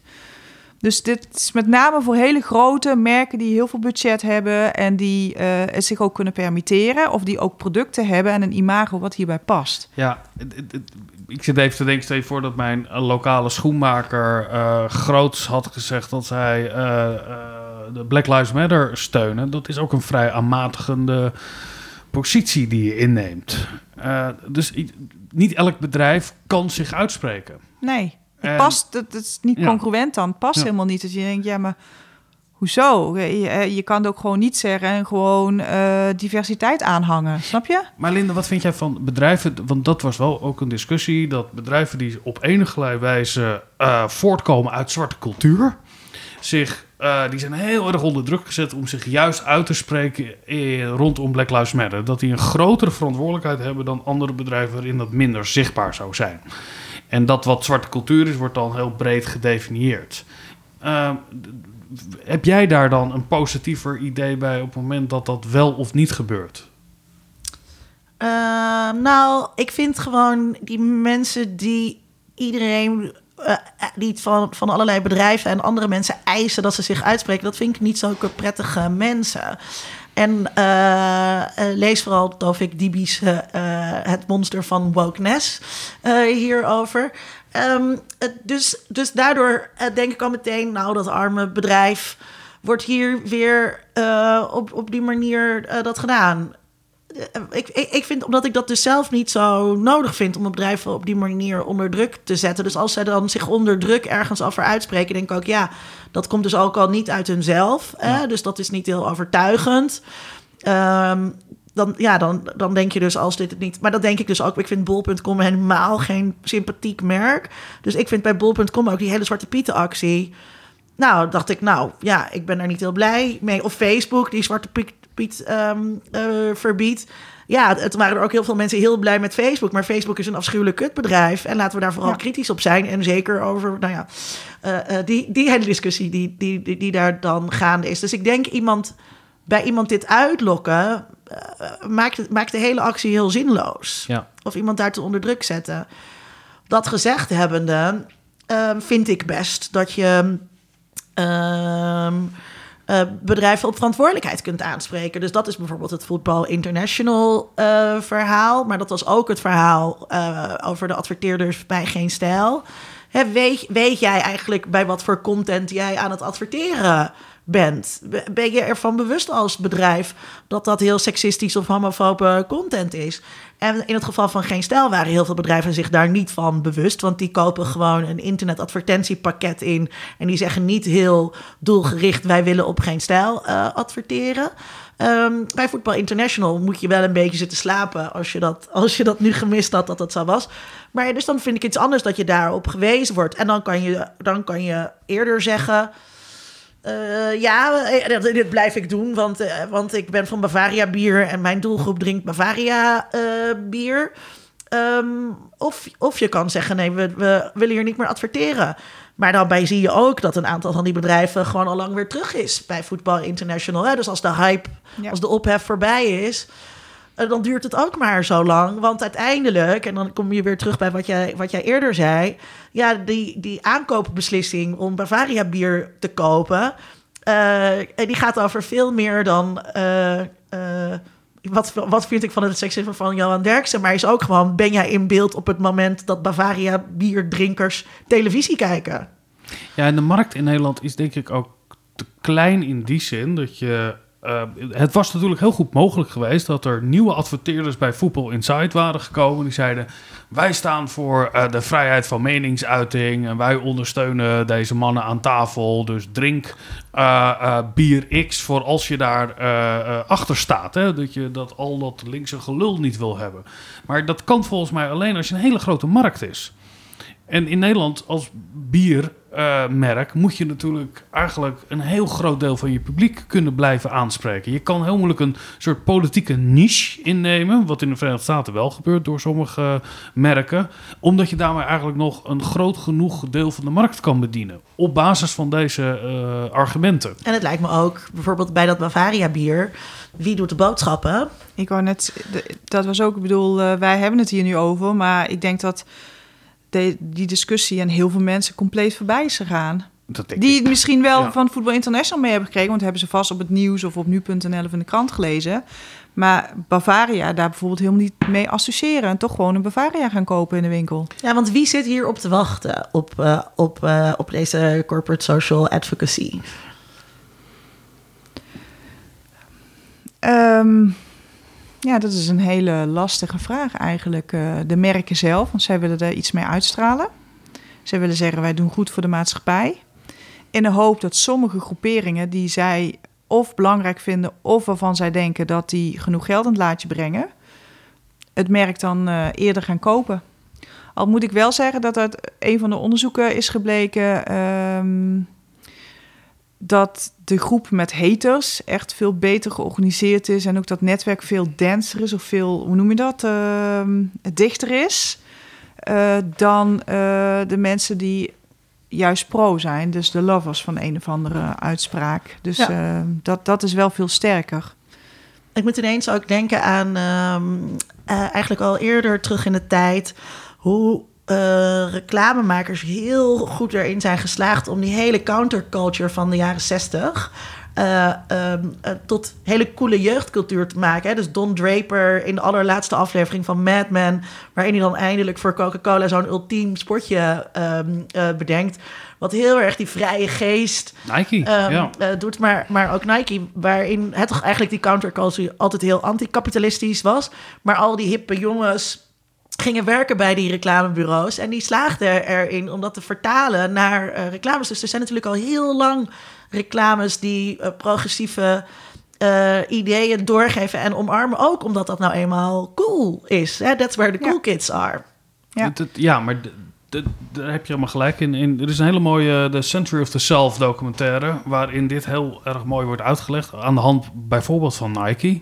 Hè, het idee, de schijnkeuze die je daarin hebt en de zelfexpressie met name, die je eh, kan hebben door, nou ja, jij hebt geloof ik 48 paar Nike's en ik weet dat ze allemaal iets over jou vertellen natuurlijk.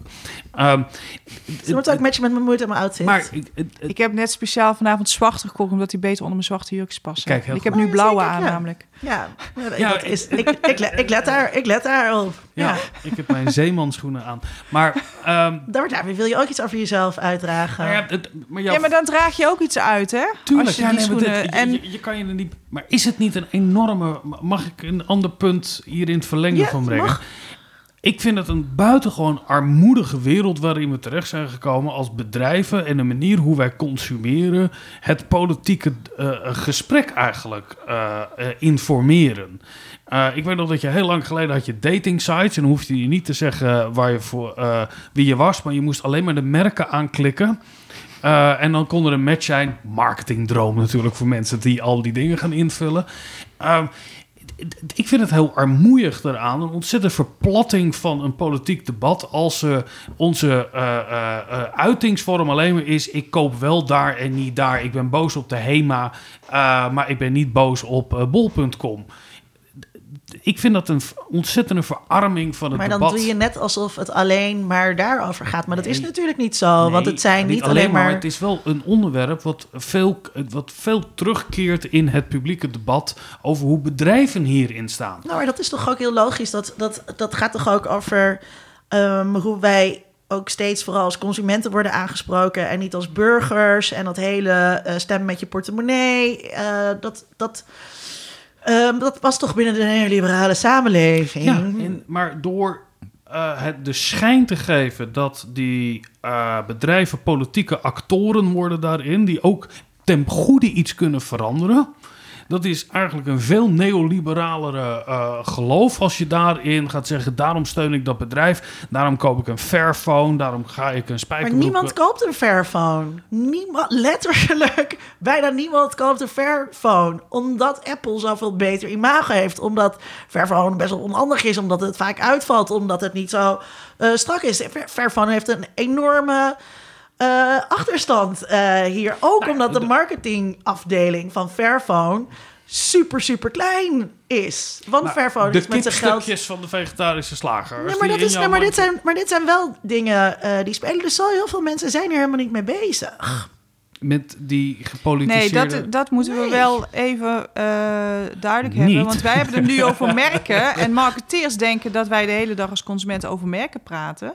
En denken. Hoe waarschijnlijk is het dat je, dit, dat je op, basis, op basis van het afgelopen klantcontact...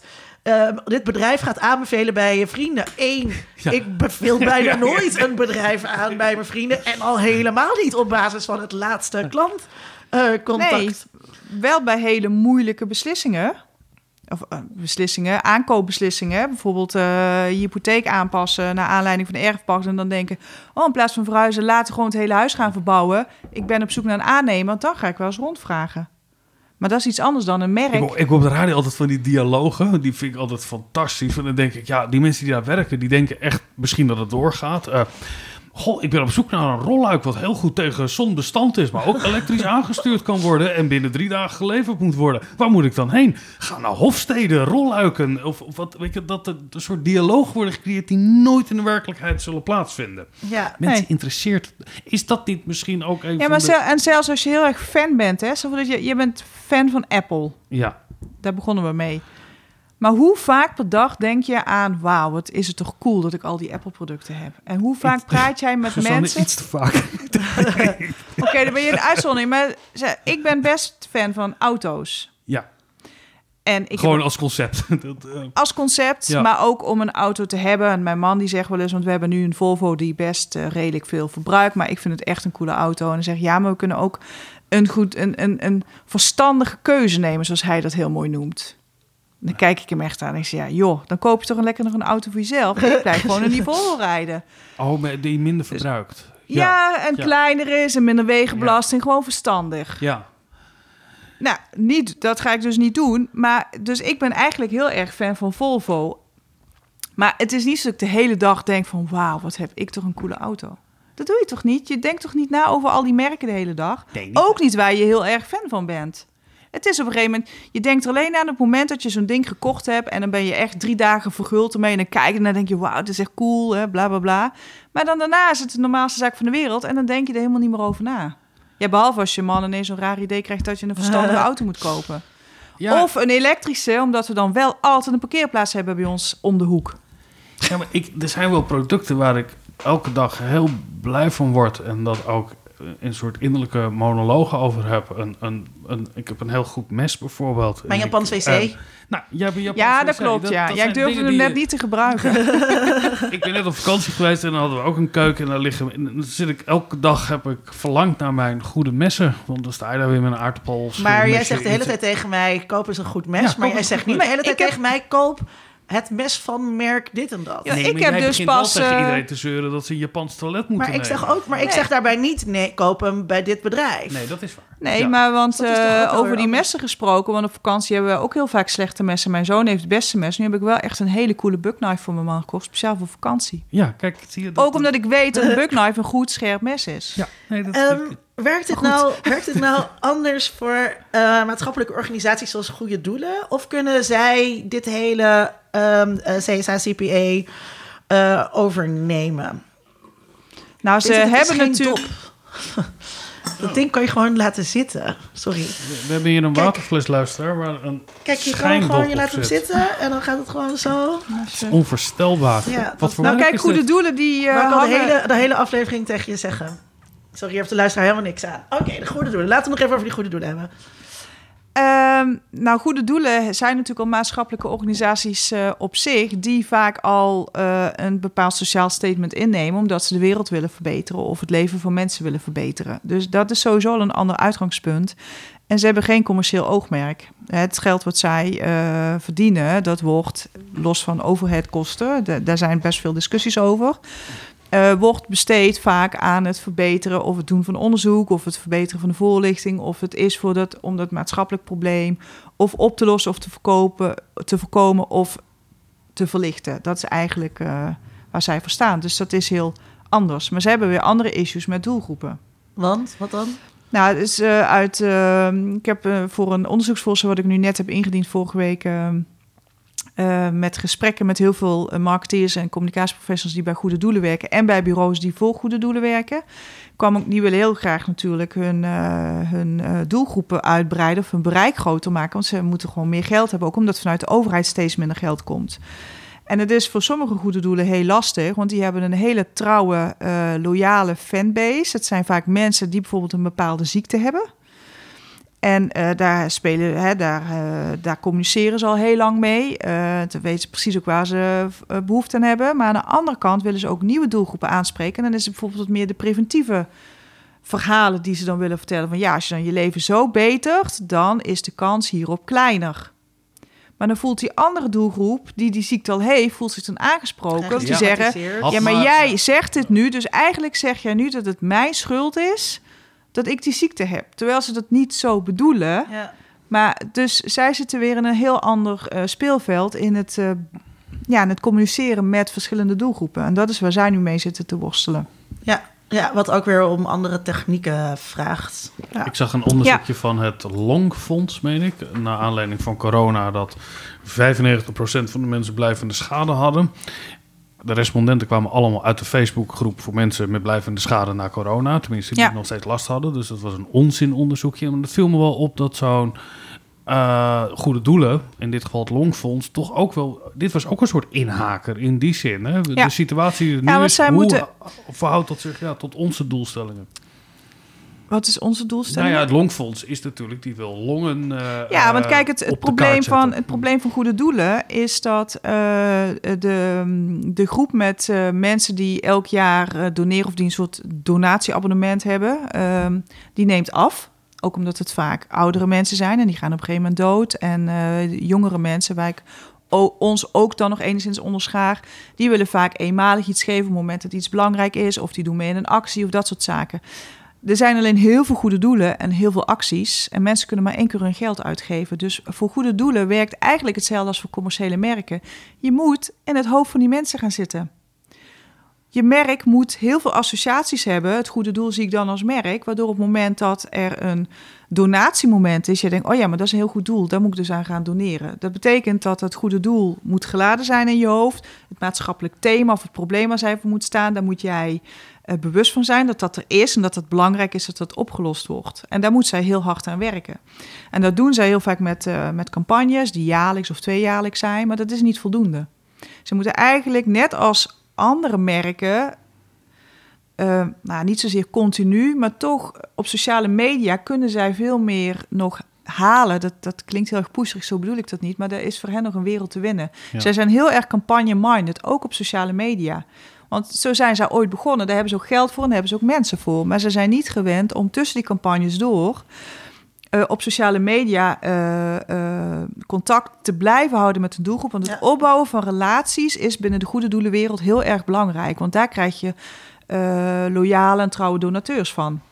En dat kun je doen op sociale media, omdat die uh, de mogelijkheid bieden om een gesprek aan te gaan met die mensen. Om, uh, nou ja, uh, maar dus niet alleen te zenden, want dat doen ze ook nog heel veel, maar ook echt het gesprek aan te gaan. Dus niet alleen een vraag uitzetten, wat vind je van dit? Op het moment, op het moment dat mensen wat zeggen, dat ze dan ook iets terug gaan zeggen. En dat, dat is wat ze nog heel lastig vinden. En van mijn kantoorgenoten werkt voor een goed doel. En die klaagt hier ook heel vaak over. Dat het inderdaad het is heel projectmatig allemaal ingestoken. En dan moet er een campagne komen. En dan draai je een Facebook-campagne. En dan dat gaat ook helemaal mis. En dat sluit inderdaad niet aan bij dat, uh, uh, die always-on mentaliteit. Ja uh, die op sociale media ja. heerst. Ja. ja. Ja, dus het onderzoeksvoorstel wat ik nu heb ingediend en waarvan ik natuurlijk hoop dat dat uh, doorgaat, dat gaat dus echt om uh, de professionals, dus de marketing- en de communicatieprofessionals die bij goede doelen werken, om die ehm, ja, hun mindset eigenlijk te leren veranderen. Hoe moet je dat dan nu aanpakken om van campagne naar always-on mindset te komen en van zenden naar meer interactief het gesprek aan te gaan? Zou het dan niet hartstikke goed zijn in het kader van maatschappelijk verantwoord ondernemen en uh, corporate social responsibility of uh, advocacy, dat die mensen van uh, de HEMA die hier heel goed in zijn, dus gewoon eens een paar dagen gaan zitten met de ja. mensen van zo'n goed doel. Maar ja, ja, dat is dan voor de consument weer niet zo zichtbaar. Dat ligt eraan, want je kan er natuurlijk, ik zeg niet dat ze geen campagnes meer moeten doen, je kan er best een campagne aanhangen, maar je moet alleen niet stoppen na die campagne, je moet doorgaan of andere dingen bedenken om tussen die campagnes door in gesprek te blijven met je doelgroep. Ja. Je ziet het wel bij andere, de, de, de publieke omroepen, weet ik. Uh, er is in Utrecht een onderzoek uitgevoerd en die ging eigenlijk alleen maar over de vraag hoe, hoe als straks die oudere generatie uh, uh, dood is, hoe gaan we toch nog als omroep een, een, contact hebben met je publiek? Want die gaan niet in een zaaltje zitten ergens in Haren om uh, het afro uh, geluid nog een keer te horen of daarin mee in gesprek te gaan. Um, en je ziet toch wel initiatieven, zoals de correspondent schiet me nu even te binnen, of dat mensen zich verbinden aan een merk meer vanuit steun dan dat je daar allemaal uh, iets voor terug wilt krijgen. Dus er zit een hele interessante vergankelijkheid aan de ene kant van oude instituties en nieuwe instituten ja. die ontstaan, of bedrijven die daar veel beter in zijn. Ja. ja. Aan het einde van de aflevering beantwoorden we altijd de vraag. Nou had ik net een vraag bedacht die het volgens mij uh, moet zijn. Um, uh, hoe, hoe wenselijk is het dat merken een mening hebben voor A, vanuit het perspectief van de consument en B, vanuit het perspectief van het bedrijf? Misschien moet jij A doen en jij B. En dat is vanuit het uh, de, voor de ja, consument. Dus hoe wenselijk is het dat merken een mening hebben vanuit het perspectief van de consument? Nou, kijk, ja, en dan ga ik toch een dubbel antwoord geven. Ik zou het heel goed vinden als bedrijf, als onderdeel van onze samenleving. Er is niet de samenleving en de bedrijven. Bedrijfsleven zijn een onderdeel ja. daarvan. Uh, zich uitspreken uh, voor de goede zaak. Dat zou ik heel fijn vinden als ze dat doen. En bijvoorbeeld geen nou ja, dingen verkopen waar mensen uh, uh, aanstoot aan nemen. Bijvoorbeeld Zwarte Piet. Daar ben ik heel erg voorstander van. Ik bekruip me wel een gevoel. Uh, en misschien is dat wel iets, iets, iets gereformeerds in mij of iets Calvinistisch. Dat, ik, dat het niet oprecht is. Dat het nou, ik ben katholiek, ik vind het ook niet oprecht. Nee, ik ben gedoopt, dus ik ben ook nog katholiek. Maar dat, dat, dat het. Ja, en dan als katholiek zou je zeggen: Nou, wat doet het ertoe? Of het nou oprecht is of niet. Het is, uh, de wereld wordt er wel een stukje gelukkiger van. Dus mijn standpunt is: het is goed als ze dat doen, maar ik geloof ze niet. Oké. Okay. En misschien doet het er ook helemaal niet toe of ik ze geloof of niet. Ja, uh, Susanne, hoe wenselijk is het dat merken een mening hebben vanuit het perspectief van een bedrijf? Dat ligt heel erg aan het bedrijf en het merk zelf, aan de producten, of het bij je past. Als je het niet past, moet je het vooral niet doen. Of als het de, hè, je moet je, en je moet je er vooral niet toe laten dwingen. Dat is waar we het net ook over hebben gehad. Maar hele, eh, sommige merken die dat echt wel in hun verhaal hebben passen, in hun imago, misschien in hun ontstaansgeschiedenis, daar past het heel goed bij. En die kunnen dan ook best wel een, eh, een mening uh, of een standpunt innemen. Ja, ik vind het tof als bedrijven hun nek durven uit te steken. als ik ook. als er een Wat dan wel vrij on-Nederlands is trouwens. Ja, ja on- helemaal. Dat past dan weer niet bij eh, HEMA. Ehm, maar ja, dus ik zit er dan eigenlijk toch wel op te wachten, blijkbaar als consument.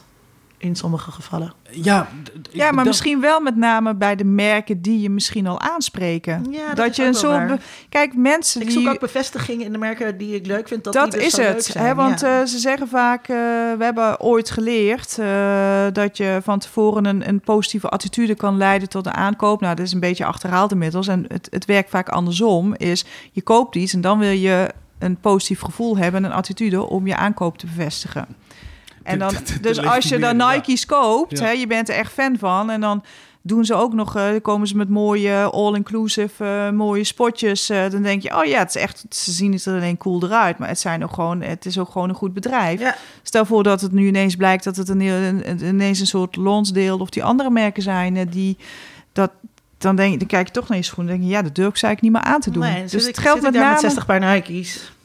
Ja, Ik, ik, ik zit wel, als, als je echt vanuit een soort marktwerkingsgedachte gaat, dan is natuurlijk eh, hoe meer mensen je, hoe meer consumenten je hebt, des te beter. Dus als je in een ander politiek klimaat zit, waarin opeens een beweging ontstaat waar ik me politiek niet thuis bij zou voelen, ben ik vrij zeker van dat bedrijven dat ook zullen ondersteunen. Want op een gegeven moment, daar zit je markt. En dat vind ik een, een enge consequentie aan. Ik vind het heel goed dat Bol eh, die keuzes maakt, omdat ik het ermee eens ben. Maar wat gebeurt er eigenlijk als bedrijven zich gaan uitspreken over punten waar ik het hardvochtig mee oneens eh, zou zijn? En dat dat breed gesteund wordt. Dat, dat vind ik toch wel.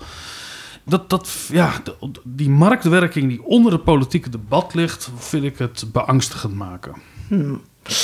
Nou, oké. Ehm, dit was aflevering Nou, dat is- 127 van de podcast Onder Media Doctoren. Het programma wordt gemaakt door mij, Linda Duits en eh, Vincent Kronen. Super bedankt dat je er was, Suzanne de Bakker. was heel leuk. Eh, Dank je. eh, we gaan je gewoon hierna nog een keertje vragen. Dank aan onze Patreons, in het bijzonder Matthijs van Lisdonk. Maar allemaal waarderen we jullie zeer. De volgende keer gaan we het hebben over mijn nieuwe boek. Hoe heet het? Het heet Eindelijk weten wat seks is. Het komt 13 oktober uit. Zet het in je agenda. En als je dan eh, zin hebt, kan je ook 13 oktober kijken naar de livestream van de boeklancering die wij van Onder Media Doctoren live uitzenden op ons YouTube kanaal. Kijk allemaal. Ja, tot de volgende keer. Doei doei. Onder Mediadoktoren is een podcast van Vincent Kronen en Linda Duits. Meer informatie vindt u op ondermediadoktoren.nl.